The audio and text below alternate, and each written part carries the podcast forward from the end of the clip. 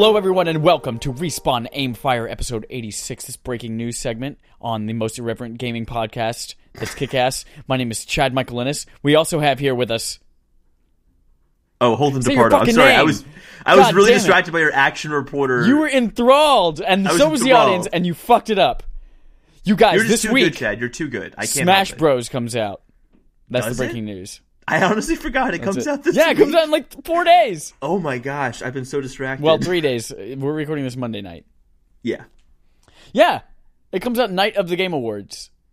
I plan on coming home from work, catching up on the Game Awards, and at 11 p.m. diving sweet into that Smash oh, Bros. Oh, Bros. that's right. I have to wait till sex midnight. sauce. Yeah, because You're you're, lucky. a dumb bitch.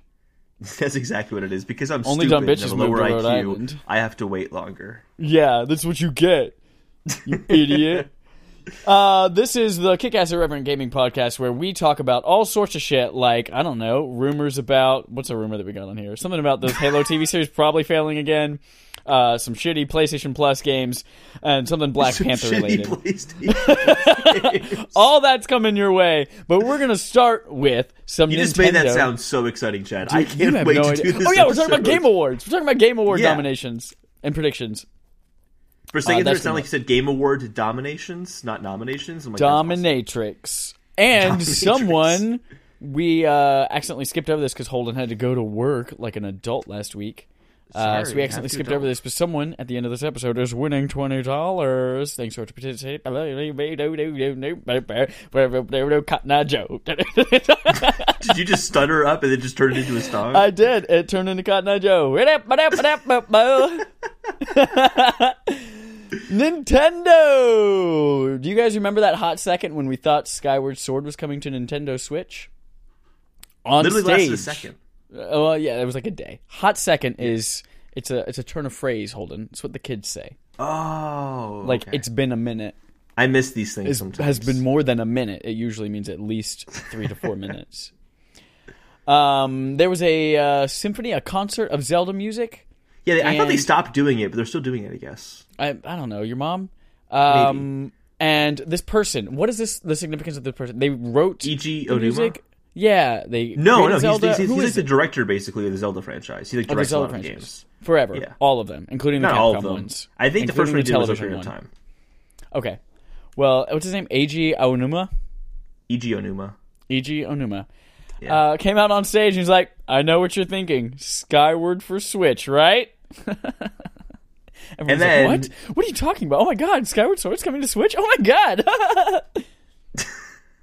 Turns out, Nintendo says, no. At this time, we have no plans to release The Legend of Zelda Skyward Sword on Switch. That dude was just batshit crazy on stage. Yeah, why would he say that if Nintendo's going to turn around and be like, absolutely not? That's such a big tease. Maybe he's trying Notice to get fired. Notice though, the language Nintendo uses. At this time, we have no plans to release The Legend of Zelda: Skyward Sword for Nintendo Switch. We've didn't say- got it. They've got it. They've got it We're just ported going to already. sit on it for the rest of time. Exactly. They didn't say we're not No. going to port it. They said we're not going to release it. they're waiting until the Nintendo Switch Classic comes out in 40 years, and they're going to release it as a never released game. A never released port. yep. No, that'd be really Um, funny. It'd be like we're gonna release we're gonna release N64 with a never released port of Super Mario World. We had it ready the whole time.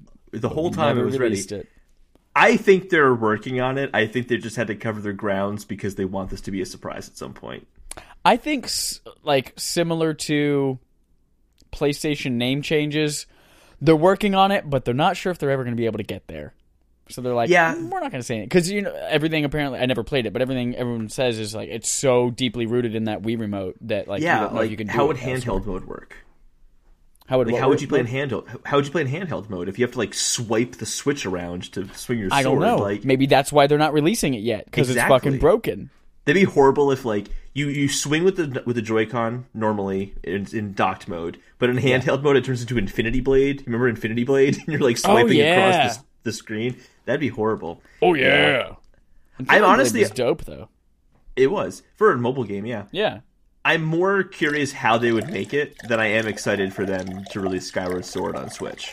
But it feels inevitable that they'll release more Zelda games that are ports on Switch. So I don't know. We'll see what happens. Has this wanna- sound ever made you have to pee? I've never listened to water and like, oh my god, I have to pee. Like No, it never movies. does because peeing doesn't sound like that to me. like that sounds like you're pouring water into a glass. It doesn't sound like peeing to me. I mean, like when you have to pee really There's a bad, and slightly like, different oh my sound God, to think of peeing. waterfalls. It's like that's never made me have to pee. Also, I wouldn't want to piss a waterfall. That sounds painful and uncomfortable. I don't know. I'm sure when your prostate's inflamed and you're 55 years old, you you would be like so grateful to just pee a consistent stream. And if Exactly. it were a waterfall, a let it be. Yeah, if it passes a drip, it's Niagara Falls to them, basically. The It's saddest amazing. thing in the world is listening to old men trying to pee in the bathroom. Do you know what's the just like- saddest thing ever? Ugh, ah, God.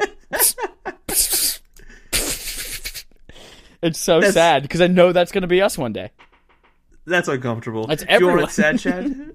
You know what's sad, Chad? All these YouTubers, or actually two YouTubers, that got kicked off of YouTube for posting videos on the Super Smash Bros. leak that just came out. Mm, yeah. First of all, And by sad, I mean I don't feel bad for them at all. we're not going to talk about what was leaked. I don't actually know what was leaked. Oh, I, I actually it. did look into a lot of it and watched Okay, a lot of it. I videos. it's not actually like a significant amount of information. You'd be like, oh my god. I was gonna say, like, after all the directs they've had going into language settings, like, what's the leak? Like, it's also in French. Like, what's like, what are they gonna add? So don't I out, like we know everyone. everything about that game. What do they show off? I'm curious. Uh, No, we're not going to talk about the leak. But what do they? I want to know. No, Like, what kind of stuff was it? no, Not like it's, the actual it's not content, worth but- spoiling it for people because it's not Okay, really spoiler worthy. That's what I kind Um, of figured. It wasn't anything super important. But yeah, so these guys posted the content on YouTube, um, two of them on YouTube, and they both got banned from YouTube. Their channels got removed. It takes three they get removed strikes. or they get copyright strikes? They got copyright strikes, but after three copyright strikes, you get banned. They had 17 and 21 copyright strikes. Well, that sounds like a whole lot of their problem. exactly. That's why I don't actually feel bad for them. Um, it's an it's an ethics question, basically. Like, yeah. you shouldn't be releasing this, and you did. There are consequences for that. They're trying to play it off as if they didn't do this, it would have been a death sentence for their channel. I'm like, but no one else is, so it's not. Like, you just have to be there first when it's available, and also just make sure your content's worth coming to. I don't know, like Dude, you know what just- content's worth coming to? Pornhub. what Pornhub. Oh my god, at work. God, that was so clever. That was so clever. But I will say this: at at work, I work at a, in a Best Buy store, not for Best Buy, but I'm a vendor with uh, there. You know, you actually it's on the podcast. You, you know, you know what I do. Um, Just say I said many times, like I said many times in the podcast. I'm a brand ambassador for Oculus. Anyway, there was a guy with a Pornhub sweater on, and I'm like, that is Dude, they're trying to become a lifestyle brand. yeah, I'm like, that is hysterical. bold. Dude, to walk around the Pornhub, like I- I know there's the whole thing of like all guys watch porn, ha, ha, ha, that kind of thing. All people. but to go, yeah, I know. But like to wear a sweater is something else. It'd be like, hey everyone, by the way, Yeah. this is what I'm into. I watch this for seven and a half minutes every other day. Um, I do want to talk about this next story though, because this is actually huge. I was so surprised when this was announced. Nintendo's Creators Program is gone. yeah, will be will be gone. Will be gone. November, uh, March 20th, I think, next year. It's being replaced by just a set of guidelines, essentially. right. But the big thing is that the 30% cut they take out of your advertising revenue, mine, uh, on top of the YouTube Partners Program cut as well, they're not taking anymore, which is huge. That's great. Right. For anyone who doesn't know, there was I'm I'm not too keen on a, or too up to date on a lot of the details of the program, but the content creators program was something that was developed 3 years ago that said, "Hey, if you want to put Nintendo content, gameplay, anything on YouTube, we're going to, you know, call a copyright strike unless you're part of our program and we get part of your advertising revenue and we'll block your videos if you don't." And um so a lot of publications were just like, "We're all right, we're not going to stream Nintendo content." because we're going to get next to nothing for it, or we'll get called out on it. And uh, so it was a really controversial program that everyone hated, and uh, it actually ended. Uh, there were quite a few like independent people who were doing Nintendo type channels that they're like, "Well, I can't stream Nintendo content anymore, and that is the focus of my YouTube channel." Or But they you're right. had to, they were forced to, as well to, to give Nintendo a 30% cut. Like they were forced into doing that as well. When you're already not making a lot of money off of YouTube and your revenue went from 60% of the total to 40% of the total, that's huge. That's like, you know, it ruins your channel. Off of what is already fractions of a penny per view. Exactly. Now, to be clear, a lot of the things that you just mentioned are still true. Um, it just seems they're being looser about it. You don't have to like be a part of their program, but they're still not going to let you do a let's play. You can't do any let's play content. You, can have still to do put let's commentary. plays though, right?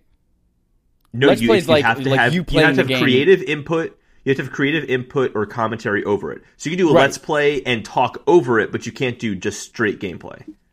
Yeah, I think that's I think that's implied with a let's play. Let's play is like, hey, yeah, we're gonna get together, play the game, and show you our reactions and talk about it over it. I guess. like just I don't like those kind of let's play. I'd rather just watch straight gameplay. I don't like let's plays. So that's my Well- bias. That's why I think that way. Well, that's why you wrote the Um, wrong word then.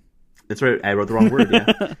um. So there's that aspect to it. There's also that you have to be in, in an approved monetization method. Basically means you have to be on a service that they approve of: Facebook, Twitch, Twitter, YouTube, and then there are some other ones that were not specific to United Right. States. Um. Basically, I think that just they're ensuring you don't sell the videos themselves. Right. Like you're not selling a 15 minute video of you playing Mario. One other caveat that they did mention is that if you capture the video or the screenshot via a method that the Nintendo Switch is capable of doing, so like holding down the button for what is 15 seconds of video, then 30. that you don't have to or 30 seconds video, you don't have to worry about doing any of this stuff for that. You can monetize Yeah, you can just fine. have no commentary or nothing over that gameplay at all. That's Yeah. fine. Um, I I understand why they wouldn't want to have no commentary videos. I don't really. I still don't see It's- the harm in having it's that. the game it's the scene it's it's the community it's how people consume games now nintendo Mm-hmm. finally is like you got to get with the program just I like, think just is like the crossplay discussion, discussion like it's where all- gaming is going But why have any measure like this? Why even have an approved list of monetization like uh, like monetization methods? Still, they can't sell off an indi- individual video even if they didn't have this guideline. Like, I don't see what these guidelines are doing that normal copyright laws wouldn't already be protecting them from. what these guidelines are really doing is probably protecting like they're not going to enforce these very much but if they do come across like someone who has uploaded yeah. leaks to youtube they want to be in a position where like hey we do have these guidelines and now we are able to enforce them with legal mm-hmm. action I think they could already do that though. Like, if if you were to if an iPhone were leaked ahead of time, I mean, didn't Apple try to sue Gizmodo? Over know. that? Like, wasn't there legal action taken? I guess not. You can't for a journalist, but an individual. If an individual just had stolen property from from Apple, I don't know. But yeah, this I'm basically I just gives them guidelines to enforce if they needed to or wanted to, which sounds like with their banning of these people, well, they didn't ban them, they just copyright striked them. Uh, they are taking seriously. Mm-hmm. Yeah, yeah, yeah. Yeah, yeah, Chad? yeah, yeah. So we're doing something a little bit different this month for Barf. Normally we talk about Barf at the end. Barf. Barf at the end of the month after we played the game. Because the games we're playing this month are game of the year considerations, we're actually going to talk about them throughout the month a little bit. Bits So- of barf, if you will. bits of barf, if you will. Little bits of barf. Uh, so I played God of War this week. Chad played Hollow Knight this week. A little bit, it sounds like not not a whole lot. But I want to hear before we get into that. I want to hear about Beat Saber because I am excited about this game. I want to Oh, play more of this game. And Chad played a lot of it. I'm assuming Have you played any of it? a little tiny, like one level. That Oh was my it. god. Um, I've played. That's mostly what I played this week was Beat Saber. I I had a feeling. This has gotten to a point where my roommate doesn't really play games. Mm-hmm. Um, Except Mortal Kombat on the Wii, right. The only game she owned for Wii was Mortal Kombat. worst console to, to get for Mortal Kombat. Um, and it's gotten to the point where when we've tried VR, you know, she tried a couple of things in VR and she played Thumper for quite a while and she really liked that one. And she just hasn't really touched it at all since. And then this has gotten to the point where she's legit texting me, "Hey, I had a bad day at work. Can I come home and play Beat Saber?"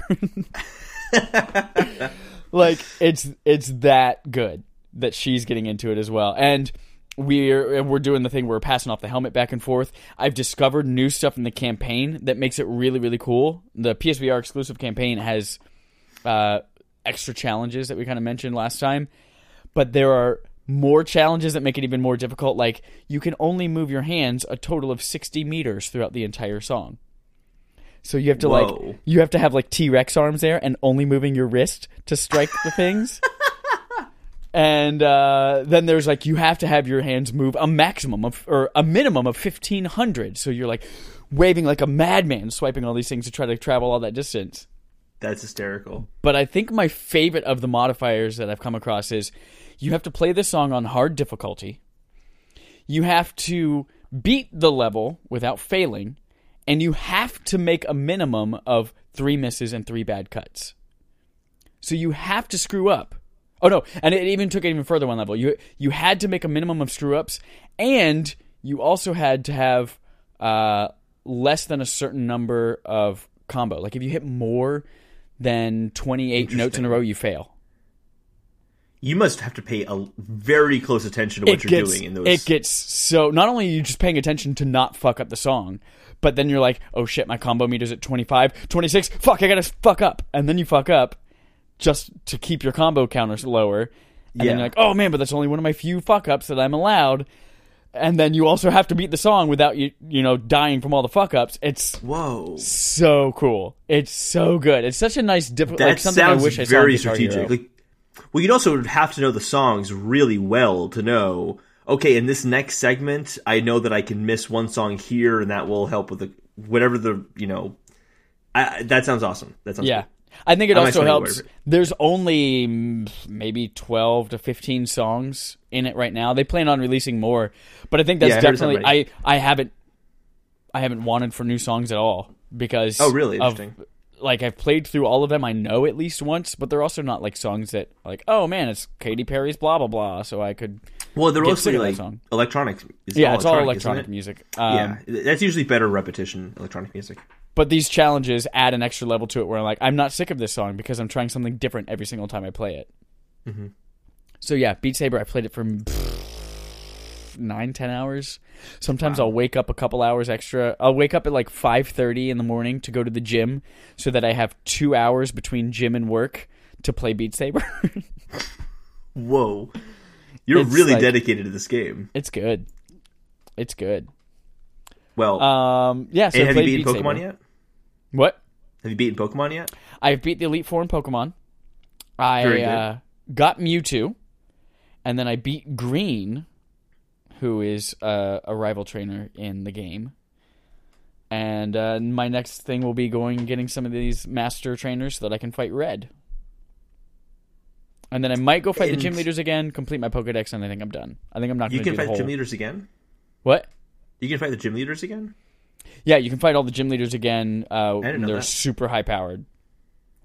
I had no. Is that new to this game, or has that been in Pokemon games before? I've never heard I of this before. I think it was in a re-release maybe of one of them. When I read about it in this game, it it seemed like it hinted at like, oh, this returning feature from some other Pokemon games. I don't think it was ever Oh, in Red. Blue, and Yellow, but maybe it was in like Heart Gold and Soul Silver or something like that. Interesting. I don't know. very cool. Very very cool. But that's also where you obviously spoilers question mark Blue becomes the leader of the Viridian Gym after you beat Giovanni. What? So that's how you fight Blue. ruined it all for me. I was paying very close attention to the po- story of Pokemon, and I was Mm-hmm. trying to find out like, what was going to happen at the end, and you just ruined it for me. Dude, you're dead now. I didn't even think that would be a possibility. That just that rocked my world. What a- what a Team twist! Rocket, your world. Um, and then I played Hollow Knight. I started it today. Very cool. Started in early. It's the third of the month, so uh, we're gonna get it finished. I'm You're still the? Forgotten Crossroads, probably. Then you what? you're definitely the Forgotten Crossroads still. I don't know The names area. of anything, but I've beat one big guy. Got a relic hammer? of some sort, yeah, with the hammer, and I'm in this wooded area now, and I am deep in Oh, this okay. woods area. Like I've been You in got that past the opening area pretty hour. fast. What You got past the first area pretty fast. did I? Yeah. So I'm in there. I'm I am my biggest. I'm I'm liking it a lot. Yeah. Combat's That's combat's kind of fun right now. I I hope there are more RPG like equipment type elements to it. And I, I saw a screen in the inventory that it looks like I might be able to upgrade my needle or, You'll or my see. pin or whatever the fuck he calls it. Don't think more of like a Zelda game or like a Metroid game than like a Dark Souls in that sense, in terms of the RPG elements. Um, but I like it. I like the weight of everything, the weight of Mm-hmm. your character as you jump. I like the like when you get hit by something, it's like you feel it because Yeah, of the HD yeah. Rumble. Did you just mention HD Rumble? Yeah, I did. I mentioned it elsewhere. I think. oh, so I did. Uh, I also played. I'll talk about this in a second. So yes, back to Hollow Knight. Um, I'm liking that. The combat's fun. I like that you like Dark Souls. You have certain enemy types, and you kind of learn their patterns and learn how to kill Yeah. them. Um, the only thing I'm hating so far, not hating, but I'm just like, oh god, the benches are not anywhere near close enough to each other. Either that or I'm missing a lot of benches. But I feel like I played for No, legit. like, you're a not. half hour. That is. Oh, you have no idea. Some of these benches are so far from where you need to go. Sometimes Yeah. that is just that is just part of the game. But I mean, like, I get to a bench. I, I swear to God, I was playing for like a half hour in this wooded area. I have no idea where I am. I don't Mm-hmm. because I haven't. I guess I haven't found a map for that area. I got the quill that says, "Oh, you'll write the map as you go," but no, fucking nope. Um, but uh, anyway, I got to awesome, this bench and I'm this like, is okay. Because this is how Knight is. It, it it tells you nothing, and every little thing you'd expect from a game is something you have to find. Like, ev- uh, yeah, Yeah. I won't ruin it Yeah. for you, but yeah, that's just kind of like what it's like. So I got to this bench, and I'm like, thank God I got to this finally this bench, so that if I die, I can come back to it. But then I'm like, well, I've got all of this money. I have no idea how the fuck I'm gonna get back to go spend it because I'm super deep in this well of forest that like I I don't I literally I don't even know what direction I would go to get back. And if I died and went back to that place, I have no idea how I'd get back to the forest place where I've I have no idea where anything is.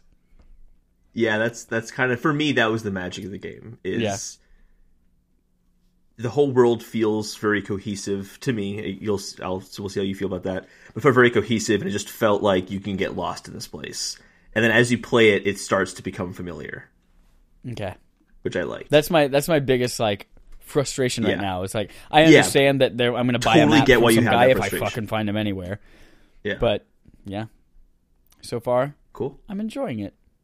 I'm glad you're enjoying it. I mean, you're very early in the game, so we'll see Yeah. how that turns. How that, uh, I'm an changes. hour into it, and it's Yeah, what, a exactly. 20, 30, 40 hour game.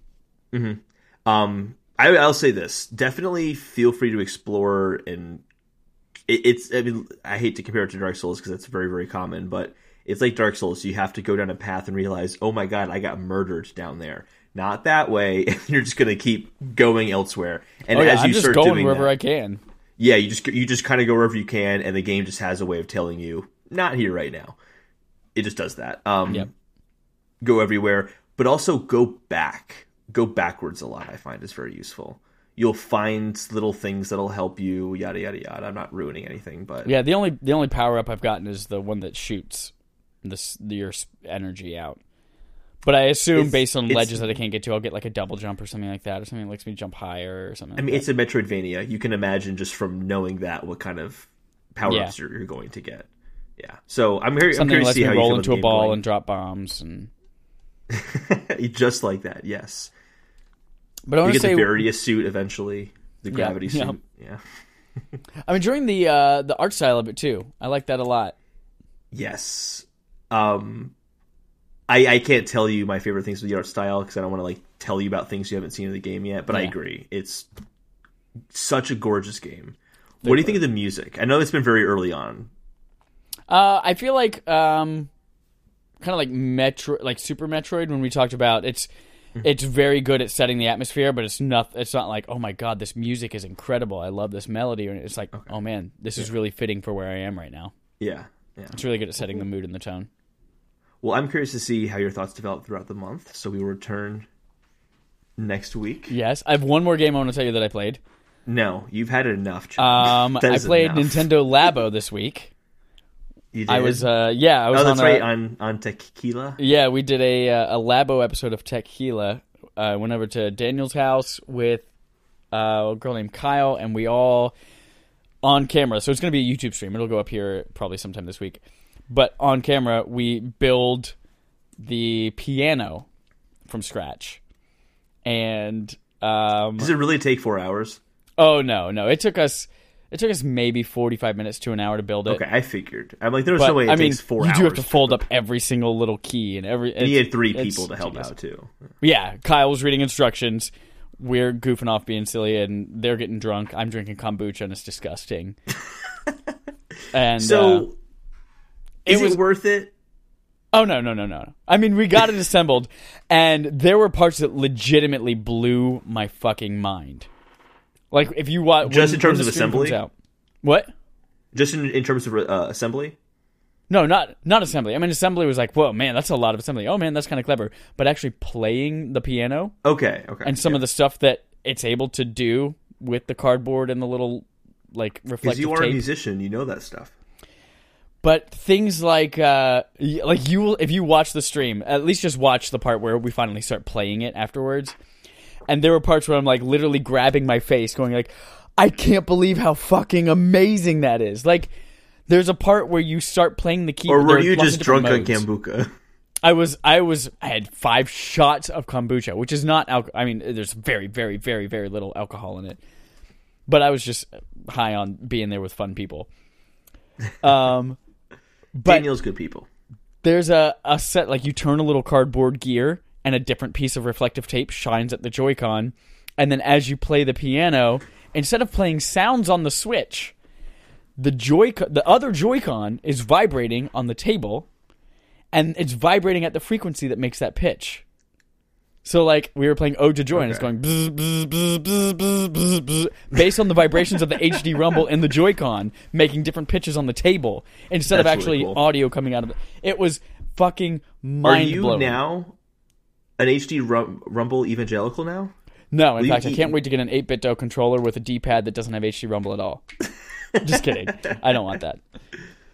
Um, no, but it was really cool, really novel. I I do see the value if you were to get the variety pack, which is what sixty bucks, I think.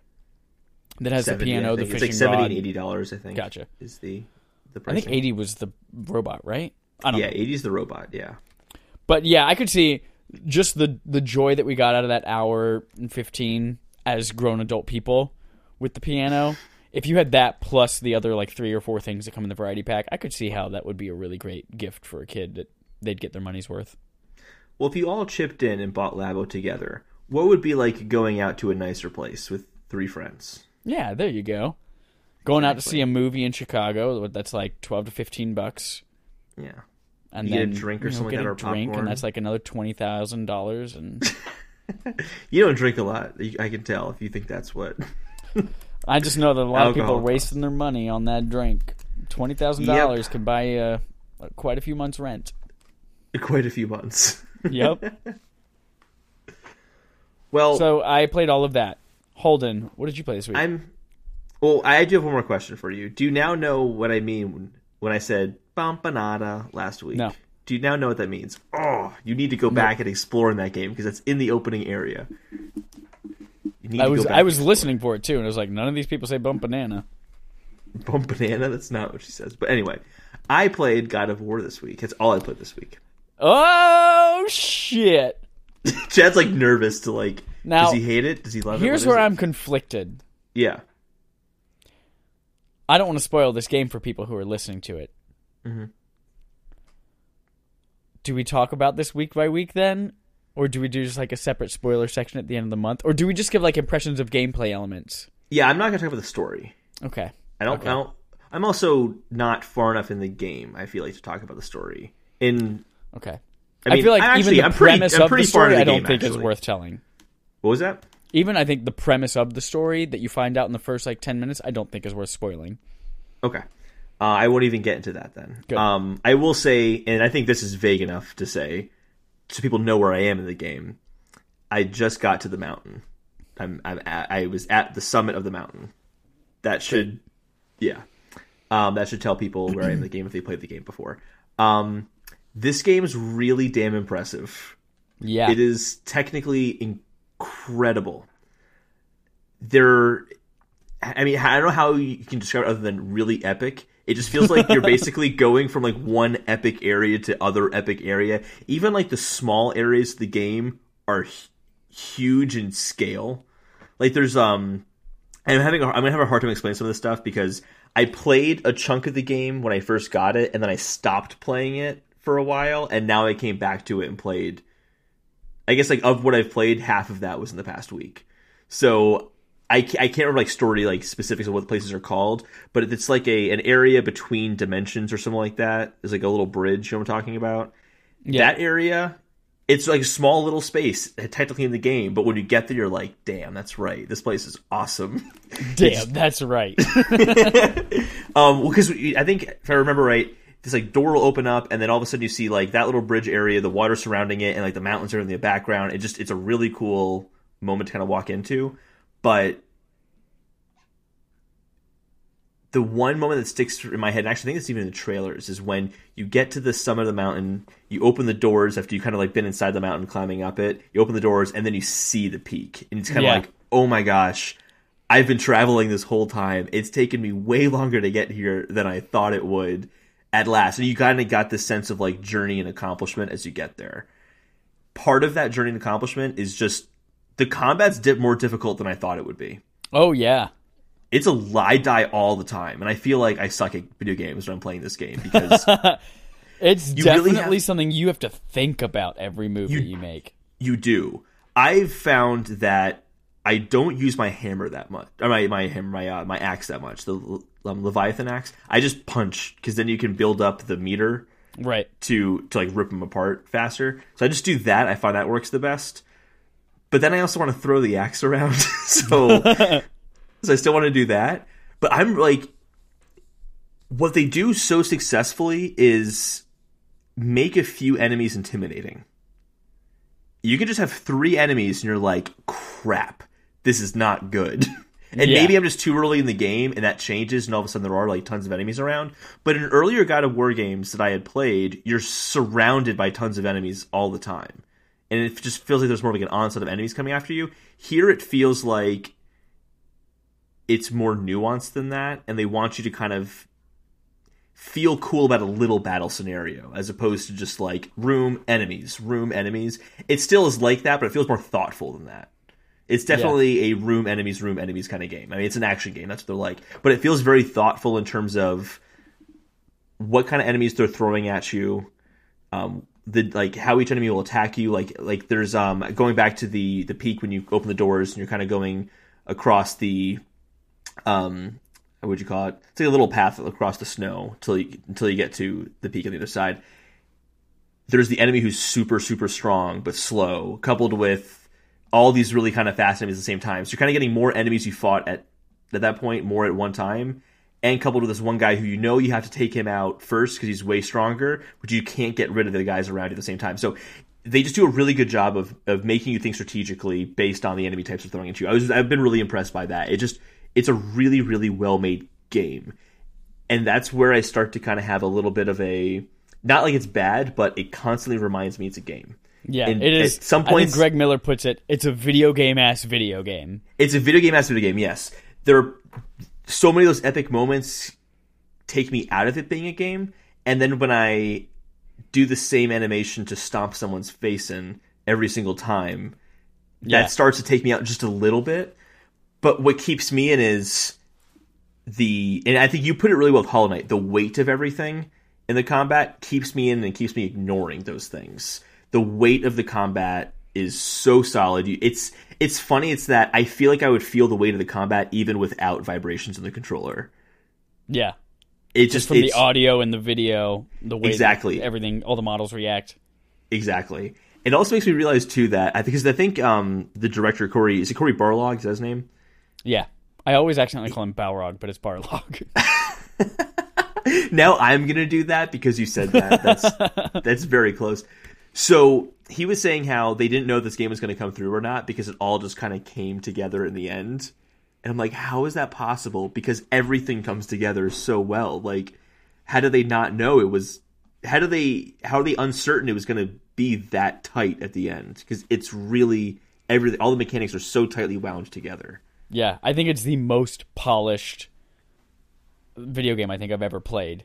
Yeah, I would how say how well everything is like all integrated and how smooth and and kind Mm-hmm. of put together that experience is. Yeah, I've never had any dropped frame moments, and I'm running on a PS4 regular. Not I was going to ask, yeah, do you you have an HDR TV but not 4K TV, right? Or I a, HDR wasn't even a thing when this TV was purchased, okay, so no. gotcha.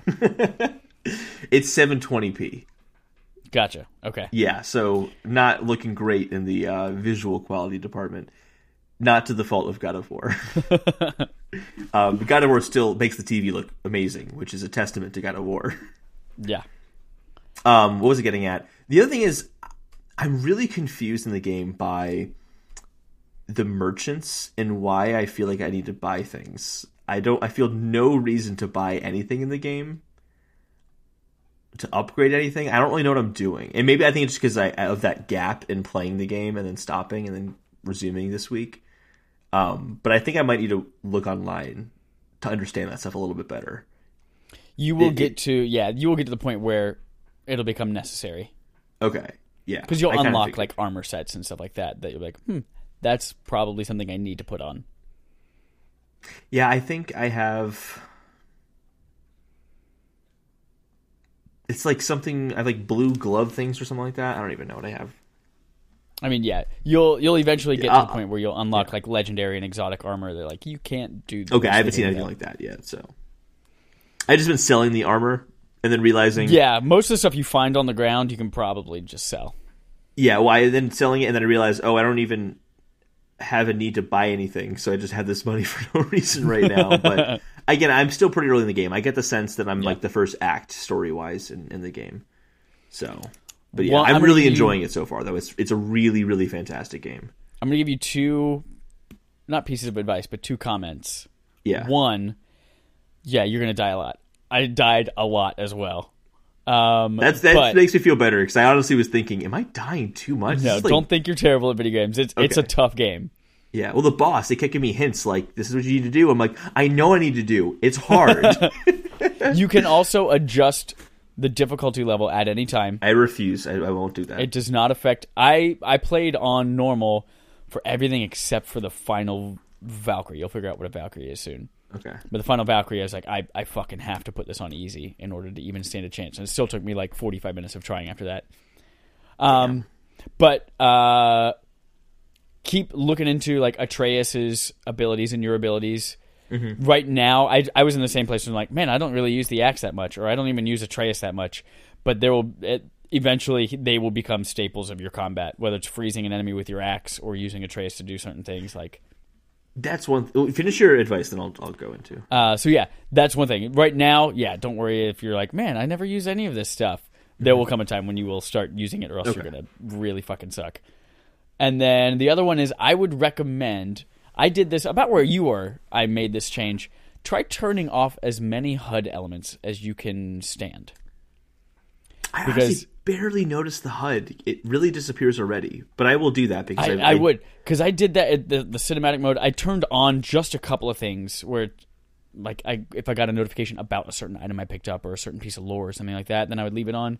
Mm-hmm. But for everything else, I left it off as much as I could because it really does. You kept saying it, constantly reminding me that it's a video game. That's one of the things that just makes you just completely get sucked in that experience, like no other HUDless experience has done.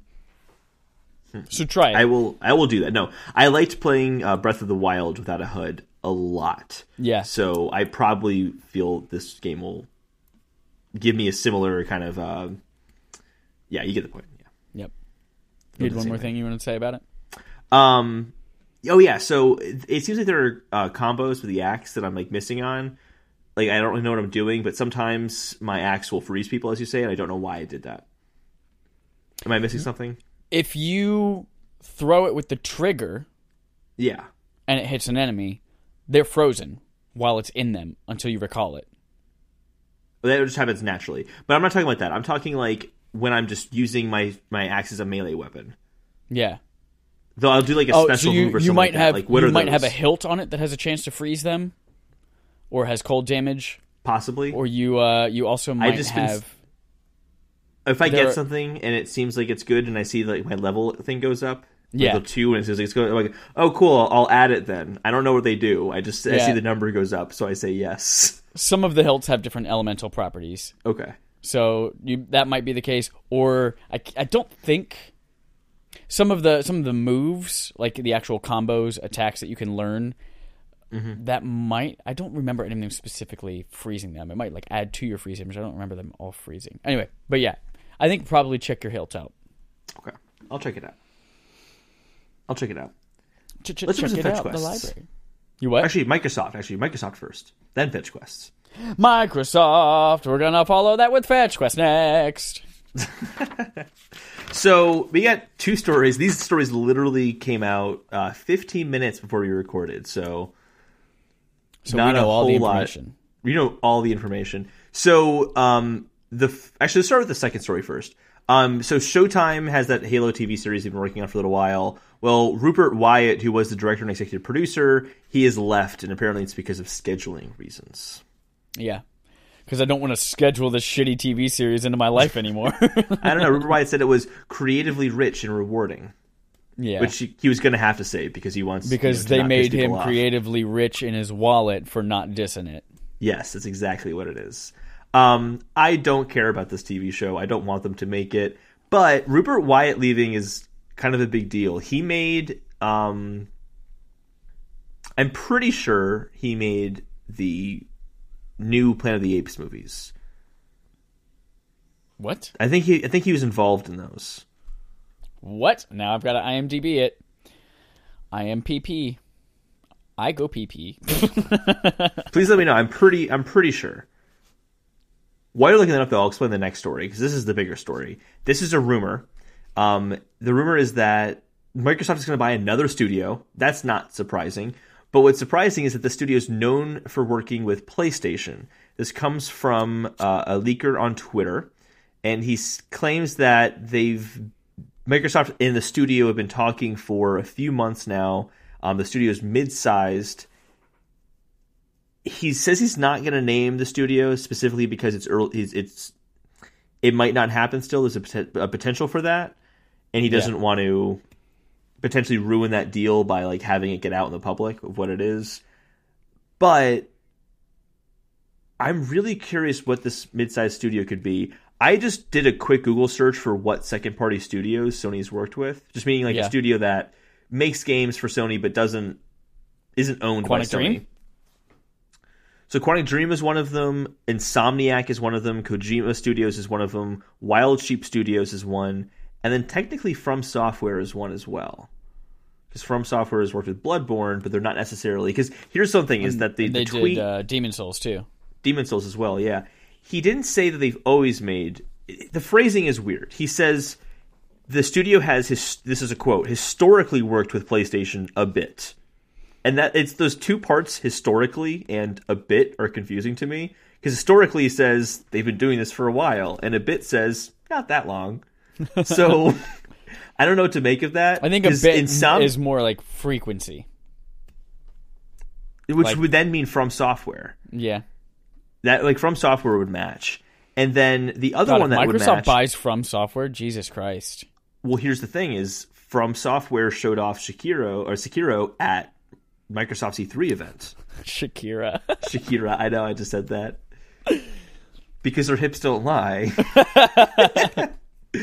so, I think From Software might be a, a good potential for this. Actually, well, yeah. that'd be really interesting and a great catch. What a good a studio to good buy. catch. Good catch. I mean, Shakira is a good catch. I mean, let's be, Yeah. let's be honest. oh, my hips don't. I uh, I read two side notes. One, I read an interview once where she said, I'm pretty sure this is what it was. She said that when she records the English version of her songs, she doesn't actually know the words that she's saying. She just memorized the sounds in order to make the English words. really, she doesn't speak funny. English well enough, so she's like, "Oh, it sounds like this, so I'll repeat those sounds." And I guess that's the English version. 2nd I'm sure it's a case with a lot of Spanish speaking, or really just any other language besides English. Yeah. Uh, Rupert Wyatt did direct Rise of the Planet of the Apes, I knew it. What did I say? which was uh, I actually I thought he directed the second one, not the first one. no, he Just did the first one. It The was second not the one's best of the amazing. three. It wasn't. The second one was the best of the three. No, the third one was so fucking good. The second one's amazing too, though. I, I need, I've only seen They're the third all one once. so good, but the third one is fucking great. Um, back to the potential studios here. Wild Sheep Studios. I have like a itch that says this could be the studio as well. Again, I heard about this 15 minutes before we recorded. This has not been like vetted. Also, Wild note, Sheep Studios. Yeah. sorry, Captain Marvel trailer just dropped literally right now. So after we finish this, we're gonna watch it. Oh, okay. I'd rather have the Avengers 4 trailer. Go on, But okay. go on. That's coming on Wednesday. Yes, we'll talk about that. No, that's is it coming Wednesday? They officially said that. Uh, something Disney official came out today said it was Wednesday somewhere. Oh, because they're going to be at the Game Awards. I thought it'd be at The Game Russo Awards. brothers will be at the Game Awards. Yes. Yeah, interesting. Well, we'll get to that in a second. So, Wild Sheep Studios is another studio that is second party to Sony. They're making that game called Wild. Do you remember this game? It hasn't come out yet. Wild with an E it. at the end, shown off No. at E3 twice, but in separate year, like two years Oh, apart. Yeah, but it doesn't have an E at the end. It's just Wild, just Is it? normal. Yeah, and it's with you basically you control animals and you're exploring the wild. Is kind of the point of that game. That game came from the creator of Rayman, uh, Rayman, Rayman. From Everybody Rayman. loves Raymond. Everybody loves Rayman. that'd be that'd be amazing. No, of Rayman. So, which was a Sony, um, or at least I associate that game with Sony, um, in the early years. Maybe it could be that studio as well. They haven't talked about Wild in a while. Maybe they need money to keep that game going, and Microsoft could buy them. So that'd be interesting. But I think From Software. That's my bet. Is From Software. That's an interesting, interesting little theory there. That Yeah, could we'll be see. huge. It could be huge. It could be. I just don't think it's Insomniac. I just don't see it. Insomniac is so good on their own. I guess From Software is so good on their own as well, but Insomniac is really tight with Sony. So we'll see. Well, I mean, they did, they did the the Sunset monster Overdrive? Sunset Overdrive. Yeah, Yeah, but then everything else they've done has been Sony. Resistance, Ratchet and Clanks, um, which we'll call it, um, Spider Man. I think what what's interesting is when they did Sunset Overdrive, the reason that they chose not to make like a Sony first party thing is because they wanted to keep the rights to the like they wanted to make an IP that was theirs. And then it's interesting that they just went straight back to Spider Man. and then they might be bought by Microsoft. So maybe they're like, hey, we tried it and we fucking hated it. Yeah, exactly. Also, too, Spider Man, uh, property that's not theirs, studio, like, a company that's like Yeah, Marvel but when and Marvel Sony. Games like- approaches you and says, "Hey, pick a superhero," yeah, I like, know that's true. we're not going to turn that down. exactly. Yeah. All right. Moving on. I just realized I had a typo here, which is really great. I meant to say German retailer, and I wrote Germain retailer. Jermaine Clement. So we'll just fix that. Um, so first fetch quest here is that there's a German retailer's listing the uh, Assassin's Creed compilation for Nintendo Switch. Which compilation that could be, I have no idea. I assume it's the Ezio collection, Probably the PS3 games, Xbox 360 games they released two years ago. would make the most sense, I would say.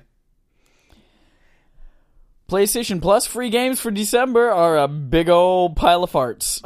yeah, I don't recognize any of these. Minus paper, please. Uh, There's Papers, Please on PS Vita.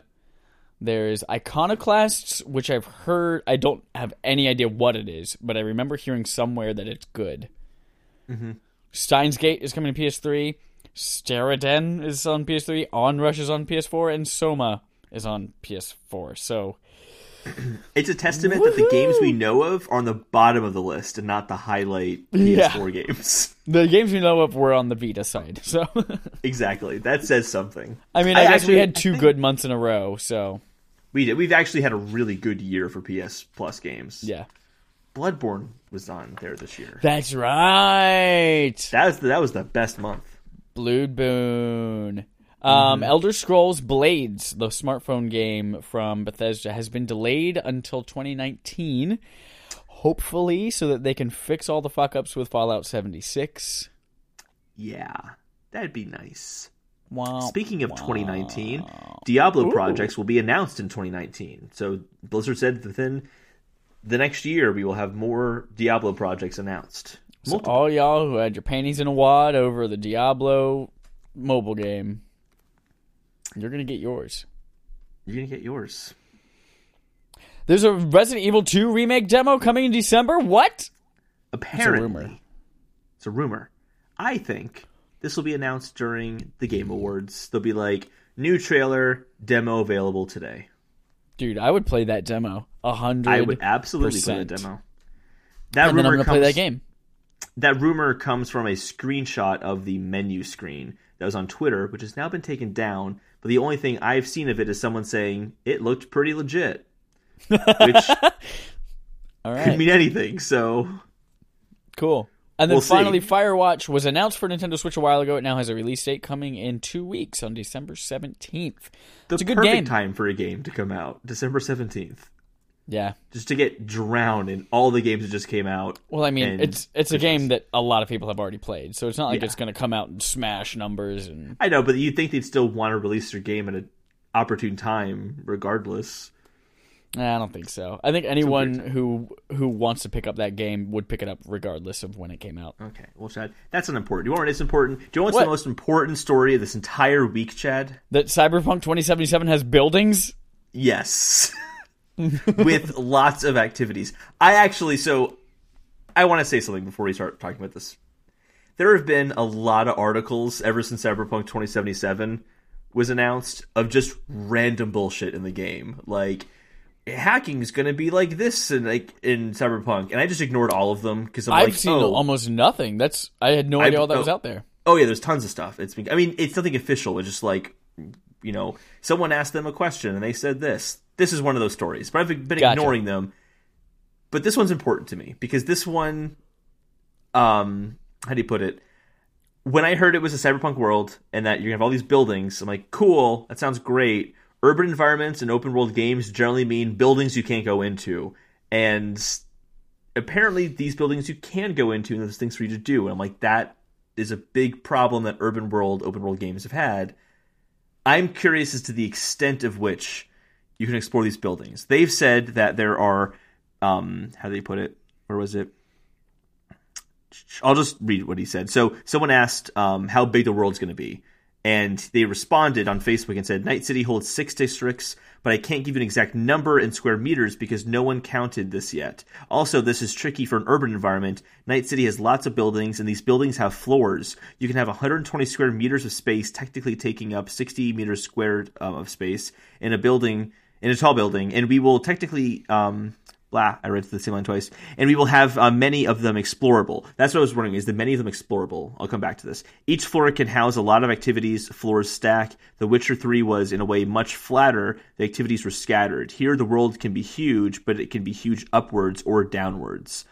Um, the many buildings are explorable. Does many mean, and the percentage of all the buildings there you know, a lot of the, a large percentage of them are explorable, or does it mean like many is in? There's a lot of buildings, just generally speaking, that you can explore in the game. I'm curious to what extent that's going to be. Like even in Red Dead Redemption, you'll see a sh- like a shed in the middle of nowhere, and you can't walk into it because they can't fill something in every single building. So I'm curious what that's that going to look like. sucks. It's a terrible game. I know this is a I know this is like a nitpicky like small thing to talk about, but I was very curious what buildings were going to be like in Cyberpunk 2077. So it's cool to hear that there will be things that are happening in them. And there's going to Chad was like rolling his eyes and bored the entire time. You were bored that entire time, face it. Uh, no, I had literally already read that quote today, and I was like, "Oh, okay, cool."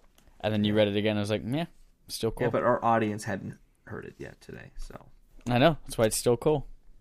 it's pretty cool. Yeah, I'm excited about buildings. Let's move on. Bob the Builder, can we build it? Rocksteady can't build a Superman game. Ooh. well, they can. They're just choosing not to, apparently. we don't know if it's their choice. Anyway, uh, there were That's a lot of they- rumors going around that Rocksteady. DC did not approach them and say pick a superhero. well, they did. Uh, there's a actually, Batman. I take listing on a site called Game System Requirements that uh, was also uh, has some clout to it because they also had Devil May Cry 5 on Game System Requirements listed a month before its reveal for a game called Superman World's Finest. good name. Um, That's a good name. apparently that is also like the name of like like the descriptor for the Justice League, like the world's finest heroes. Like, you know, Avengers are Earth's mightiest heroes. Yeah. World's finest like DC's line of heroes. Anyway. Um so we might be seeing whatever that game is pretty soon here. We do have a lot of announcements coming up at the Game Awards, apparently more than have ever been, uh, if you're reading Geoff Keighley's Twitter. We'll we'll talk about that. I'm very excited about that. everyone was so excited that it might be a Rocksteady Superman game, and Rocksteady responded on Twitter saying, Looking forward to the Game Awards this year. We're still hard at work on our development bunker, so don't expect an announcement from Rocksteady Games. When it's ready to show, you'll be the first to know. Spoiler, it's not Superman. We do know they're working on a next gen game. The the job listing from I think a month ago or so was they're working on a next gen game. They wouldn't have announced anything at the Game Awards if it's a next gen game. I think So the next surprised. gen you mean though is the the second generation Steam box. Oh right, of Yeah. course, and that's going to be announced at the Game Awards. No, that's going to be announced at the kind of funny game showcase. No, that. All right. Now this one I think is so fucking stupid. Thank you. I was just going to say this is the stupidest story of the week. So stupid. Black Go Panther writer Cole Cole? Oh, his That's whole his name, is. Joe Robert Cole. Yeah, uh, to script Call of Duty movie sequel. And I know what you're thinking. Wait a minute. When was the first Call of Duty movie? Well, it hasn't started filming yet. And in fact, they haven't cast it yet. But they're writing the sequel to it right now. what a joke. Yeah. That's What so a joke. I stupid. mean, here's the thing too: is that's a good screenwriter. Black Panther was a very well written movie. yeah. Like I'm, they're clearly putting care into who they're picking, but they're not putting care into how they're implementing these movies. It sounds like. Nope. I have a prediction. The prediction is that once the Pokemon movie comes out and proves that you can have a good Pokemon movie when you put a good uh, video game movie when you put care into it, they're going to delay these Call of Duty movies to make them actually good. Because I have no faith that these are going to be good movies. I have none whatsoever. No, here's what's going to happen Game Awards. Call of Yep. Duty Shadow drops on Twitch. You can watch it. No, no, no. Even better than that, it is a Crackle exclusive movie. oh, yes. Yes. Oh, I'm getting a real big clue right now. That's a South Park reference. You wouldn't get it. I wouldn't know. The Hardy Boys, they get clues, but they're really erections. Oh, okay. Oh, there's a big clue over there. um, GameStop has reported a loss of nearly a half a million dollars in their third quarter. Ooh, are you surprised, Chad? No, because brick and mortar retail for video games is a dumb thing. Buy everything digitally. What's Um, interesting some interesting that... things came out of it, though. Go for You it. say it. You say you said the Oh. word interesting first. Okay. So there were um, increases in, in sales. So they had a 10% increase in new software sales, like new games being bought. They had a 12% increase in hardware sales, which they deemed was because of PS4 Pro and Xbox One X. And then accessories saw a 32% increase. So despite all of that, what caused them to lose half a million dollars, it looks like, is a 13% decrease in used game sales, which is where they get most of their money from. I think there's more to it than that. But that's a for them to lose their most profitable business to that extent is surprising. Actually, Yeah. I'm curious what caused that because new game sales went up. It was just the used Yeah. games that went down. But they make so much more money off used game sales. oh yeah, it's it's, it's ridiculous. Do they? I- every- GameStop does not price match, right? I do not think so. So it's not like somebody like, oh man, Spider Man's thirty bucks at Best Buy, and then go in there and get it at GameStop.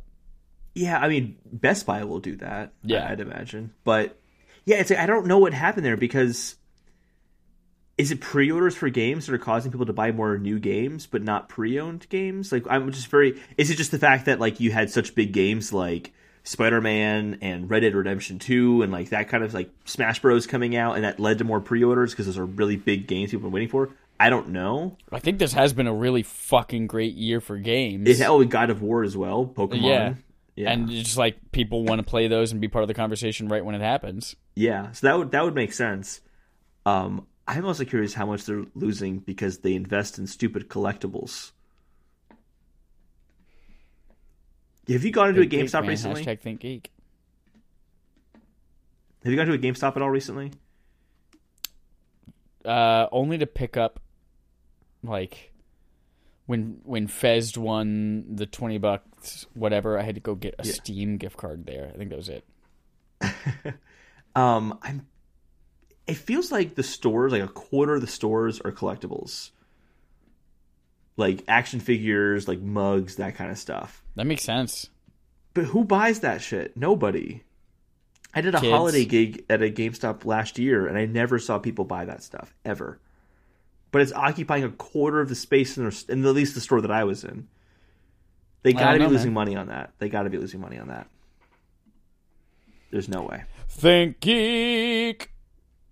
last story before we go to the game awards stuff um there's a there's a, a leak on reddit um it was reddit yeah it was reddit from, from the weirdest reddit user by the way uh this name his name is literally xyzstvabc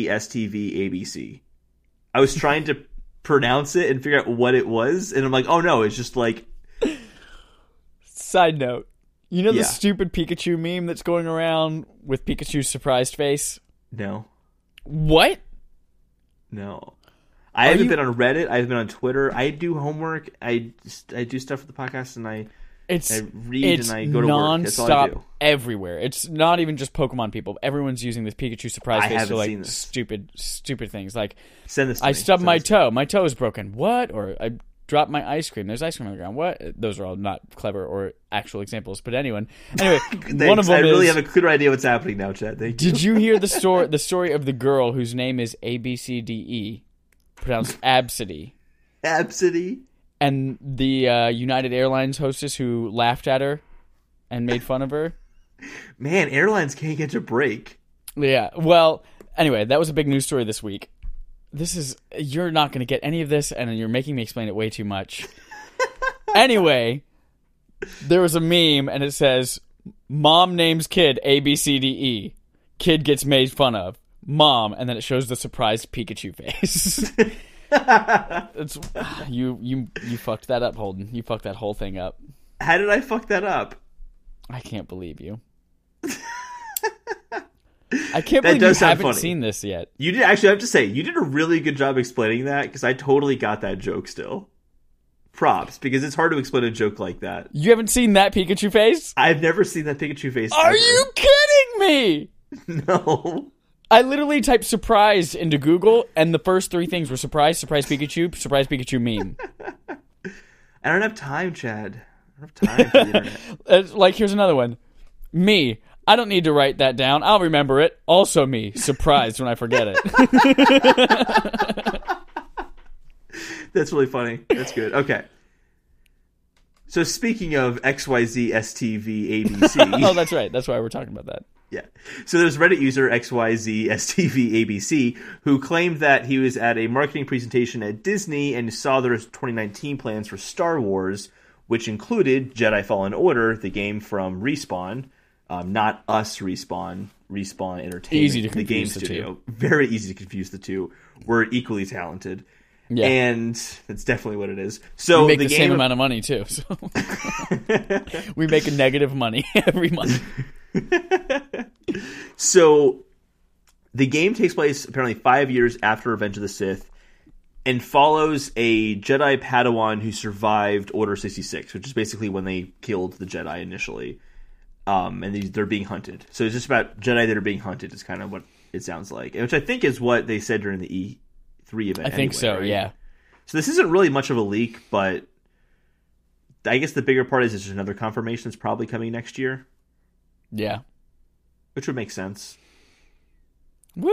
So, yay. Let's talk about the Game Awards. I want to talk about Yes, the Game Awards. Main quest. So we're gonna Let's discuss. We're gonna go through and uh, talk about our predictions for the Game Awards. We're gonna go through each category and talk about who we think's gonna win. And we have a lot of like rumored things that we'll kind of discuss. Yes. About Where it. do you want to start? Let's start with these little rumory thingies, Okay. and then we'll go into the uh, the predictions, and then we'll wrap up with our. You endgame. mentioned one of them already. With what Geoff Keighley said. that was the uh, Avengers.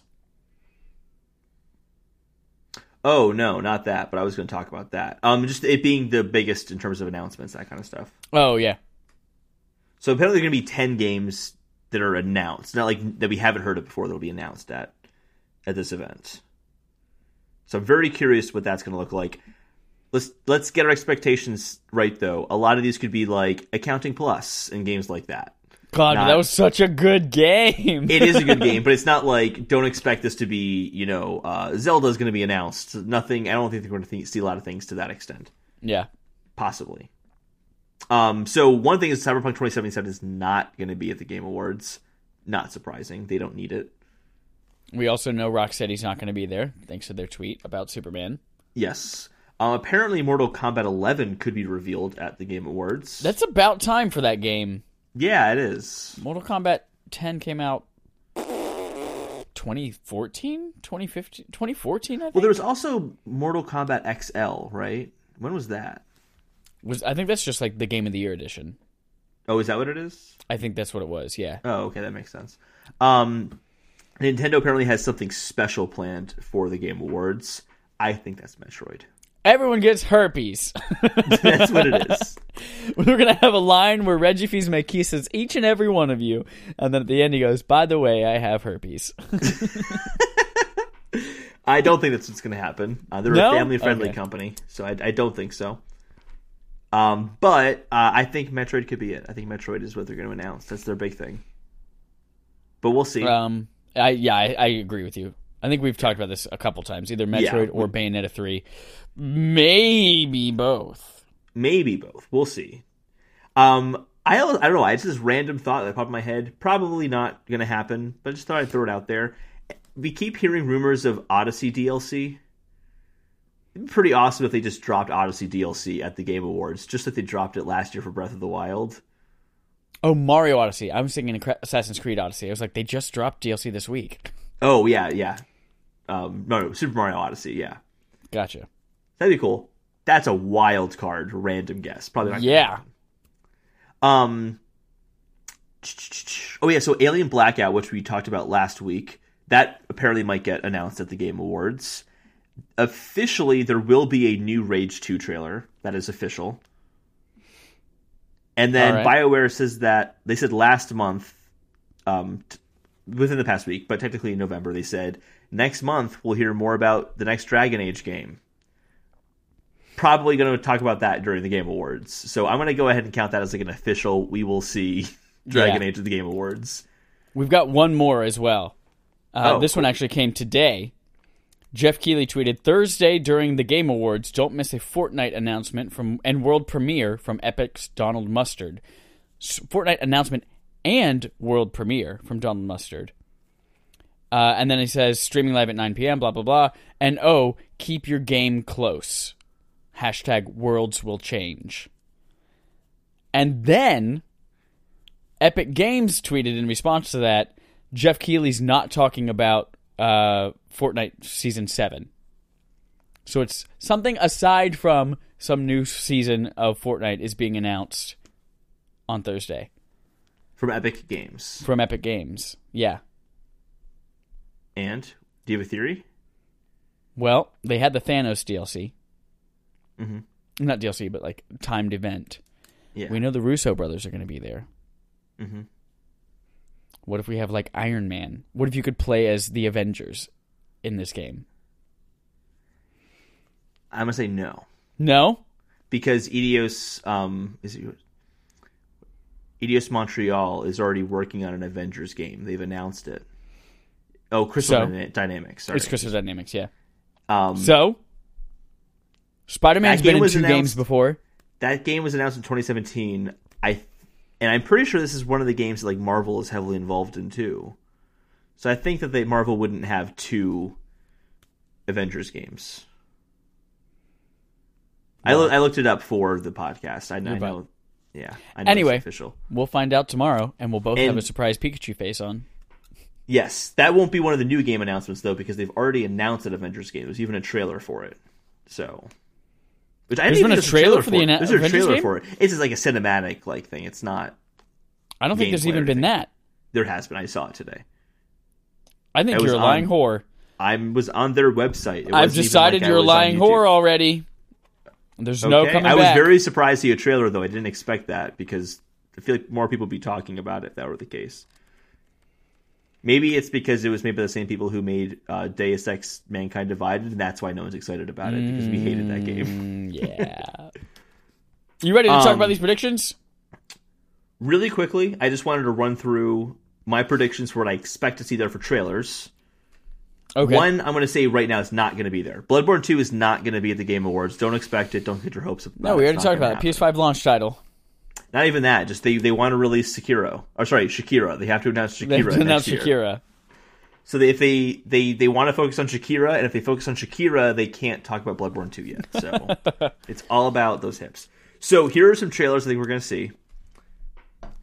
Metroid we already said. Yep. Because Sony PS is not doing PSX, we're going to see Ghost of Tsushima or Death Stranding or something like that. It'll probably be Death Stranding because Kojima is really good friends with uh, Geoff Keighley. Um, Right. We're probably going to see a new Anthem trailer. We're probably going to see a Crackdown 3 trailer. Like I said earlier, we'll see a new trailer for Resident Evil 2 Remake because they'll announce the demo at the same time. A new Kingdom uh, Hearts 3 trailer will be there, I think. Um, Another Kingdom Hearts 3 trailer? yes. Or They they'll just show the same like, trailer. They'll, say the, they'll show the same trailer again, at least. It'll have a presence, is what I'm Okay. saying. Um, and then there's just going to be more Warframe trailers because last year Warframe Oh, was right. all over the Game Awards. Well, that I was think- the student projects, right? They like made students or community members could make trailers or gameplay videos. Yeah, but they still had to pay for marketing to have the time Yeah. at the Game Awards. They'll, And it just still came out on Switch, so you know they're going to be pushing it. Exactly. So, exactly. Let's get into the predictions now. Cool. One thing Um, I want to be upfront about the way that these um, that these nominees and votes are done. The a lot of times when people say, "Oh man, I'm," they're not going to give game of the year to this game, so they're going to give it the nod in like best action game or something like that, or you know, this game didn't win best indie, so maybe it'll win like best debut indie game. Mm-hmm. That's not how the votes for Game Awards are done. They're done. It's not a panel of people that come together and vote specifically as a group. It's a bunch of outlets, and they all send in their votes individually, and the votes come in from there. So just because something won something else, they're not going to give a nod to something else. So keep that in mind as you're voting. Like obviously, if that was the case, we would have seen Horizon Zero Dawn win something last year, but it won nothing. not a single award. You know, as I was doing my predictions, um, I realized that's. I think that'll be the case for another game Yeah, as well. Spider Man. I actually was not thinking Spider Man, No? but I I actually think I Spider-Man my might list, win It one is thing. also true of Spider Man. If my predictions are 100 percent accurate, which let's be honest, they definitely will be. So Uh, so let's get right up front and say we know nothing about esports. So we're not even going to comment on esports. Yep. But Holden, you did want to make a prediction about what was it? Content, Content creator, of the year. So content creator of the year, we have uh, five nominees: Dr. Lupo, Myth, Ninja, Pokimane, and Willyrex. I actually and have we- heard of Pokemon, but Ninja. I'm predicting Ninja just because he's been in the media all over the place. Yeah. Also, he's the only one on that list that I know. So, Yep. boom, we both predict Ninja. Moving on. Holden, what's the next one we're looking at? Best debut indie game. We have Donut County. Hold on, what does that mean? Oh, is recognizing a new independent studio that released its first game in 2018. This is uh, selected by fans, not by, you know, the uh, journalists and publications. I had no idea some of these games released this year, like were these companies' first games. Yeah, same here. Uh, Moss that surprised me. So Moss is one of them. Florence, Donut County, The Messenger, and is it Yoku's Island Express? Yep. What do you pick, Chad? I think uh, I think the messenger is going to win. There has I been chose. so much talk about that game. I haven't Uh, heard much talk about that. For the record, we are saying what we think is going to win, not what our personal choice Yes, yes. would be. Yeah, the no messenger when it came out, everyone at IGN, GameSpot, kind of funny, everyone was all up this game. This is a game that like switches between 8-bit and 16-bit as you go. Yes, that's right. That's right. Uh, I actually have it on my Switch. I just haven't ever opened it up yet. But yeah, I think I think that one's that's a hard one. In my Now you brain, I it said, that "Oh, way. you know what, Moss," but also Moss will win a VR one. I was like, "No, that's not the way this works." Florence make is a also good point there. fantastic, but I said Florence because I remember a lot of people thinking about Florence. I, but I think you make a really good point about the messenger. But because I don't want to pick the same thing as you to make it interesting, I'm going to say Florence still. but I know, I know now that you've said it, I know you're right. So I'm going to lose that one. Next one. right. Next one, we have best student. No, we're not going to talk about that because we don't ever we don't know anything about student games. Yeah. Best like multiplayer students. game.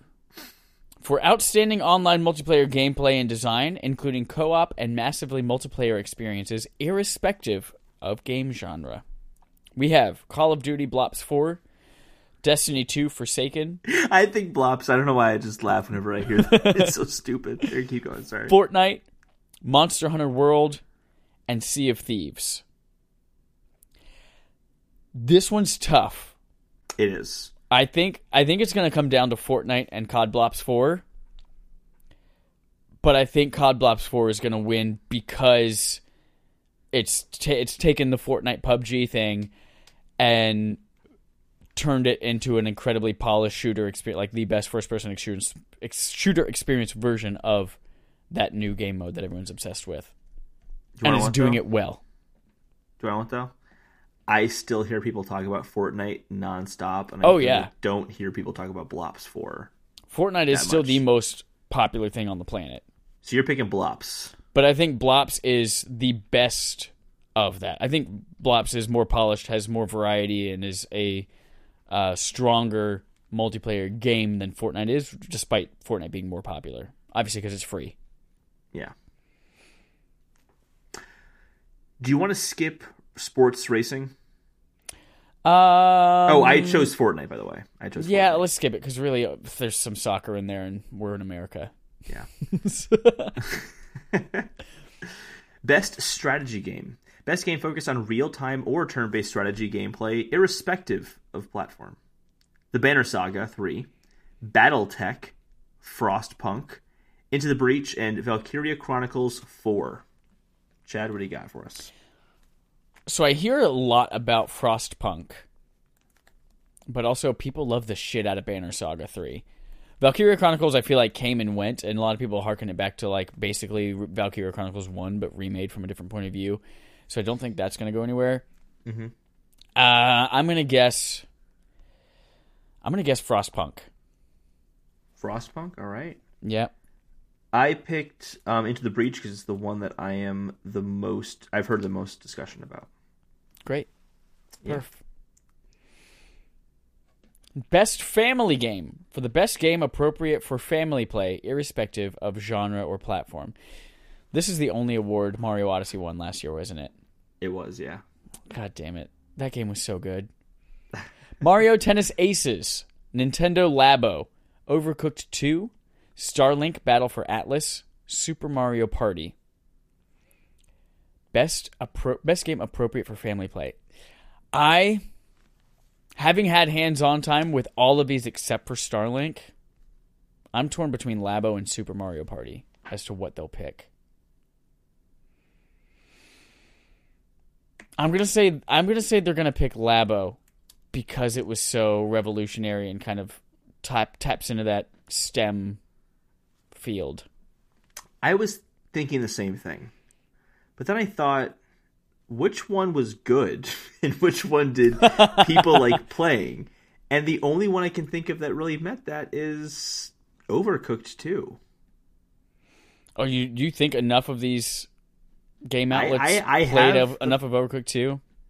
Absolutely. To, I mean, to call it best family game. I feel like enough of them played it and said, "Oh yeah, this is just more Overcooked," which was great. But I don't think enough of them walked away saying that's the best family game this year. But, then I, think I guess I can't say that about any the of these. best. Yeah, like none of these are like Mario Tennis Aces. Eh. There's no Labo. It was fun to make it, and then after that, you're gonna play piano with your family. Like, really? You're gonna do that? Overcooked 2, you're gonna play with your family all the time. Starlink Battle for Atlas. I kind of view that more as like a single player. Like, I don't know. I I don't consider it as a contender. And then Super Mario Party again. Like, it's just it's just Super Mario Party. You can say the same thing about Overcooked. You said about Super Mario Party. Yeah, So I don't know. I think of these here, Nintendo Lab, uh, uh, Nintendo Labo, Overcooked Two offers the best family gaming experience.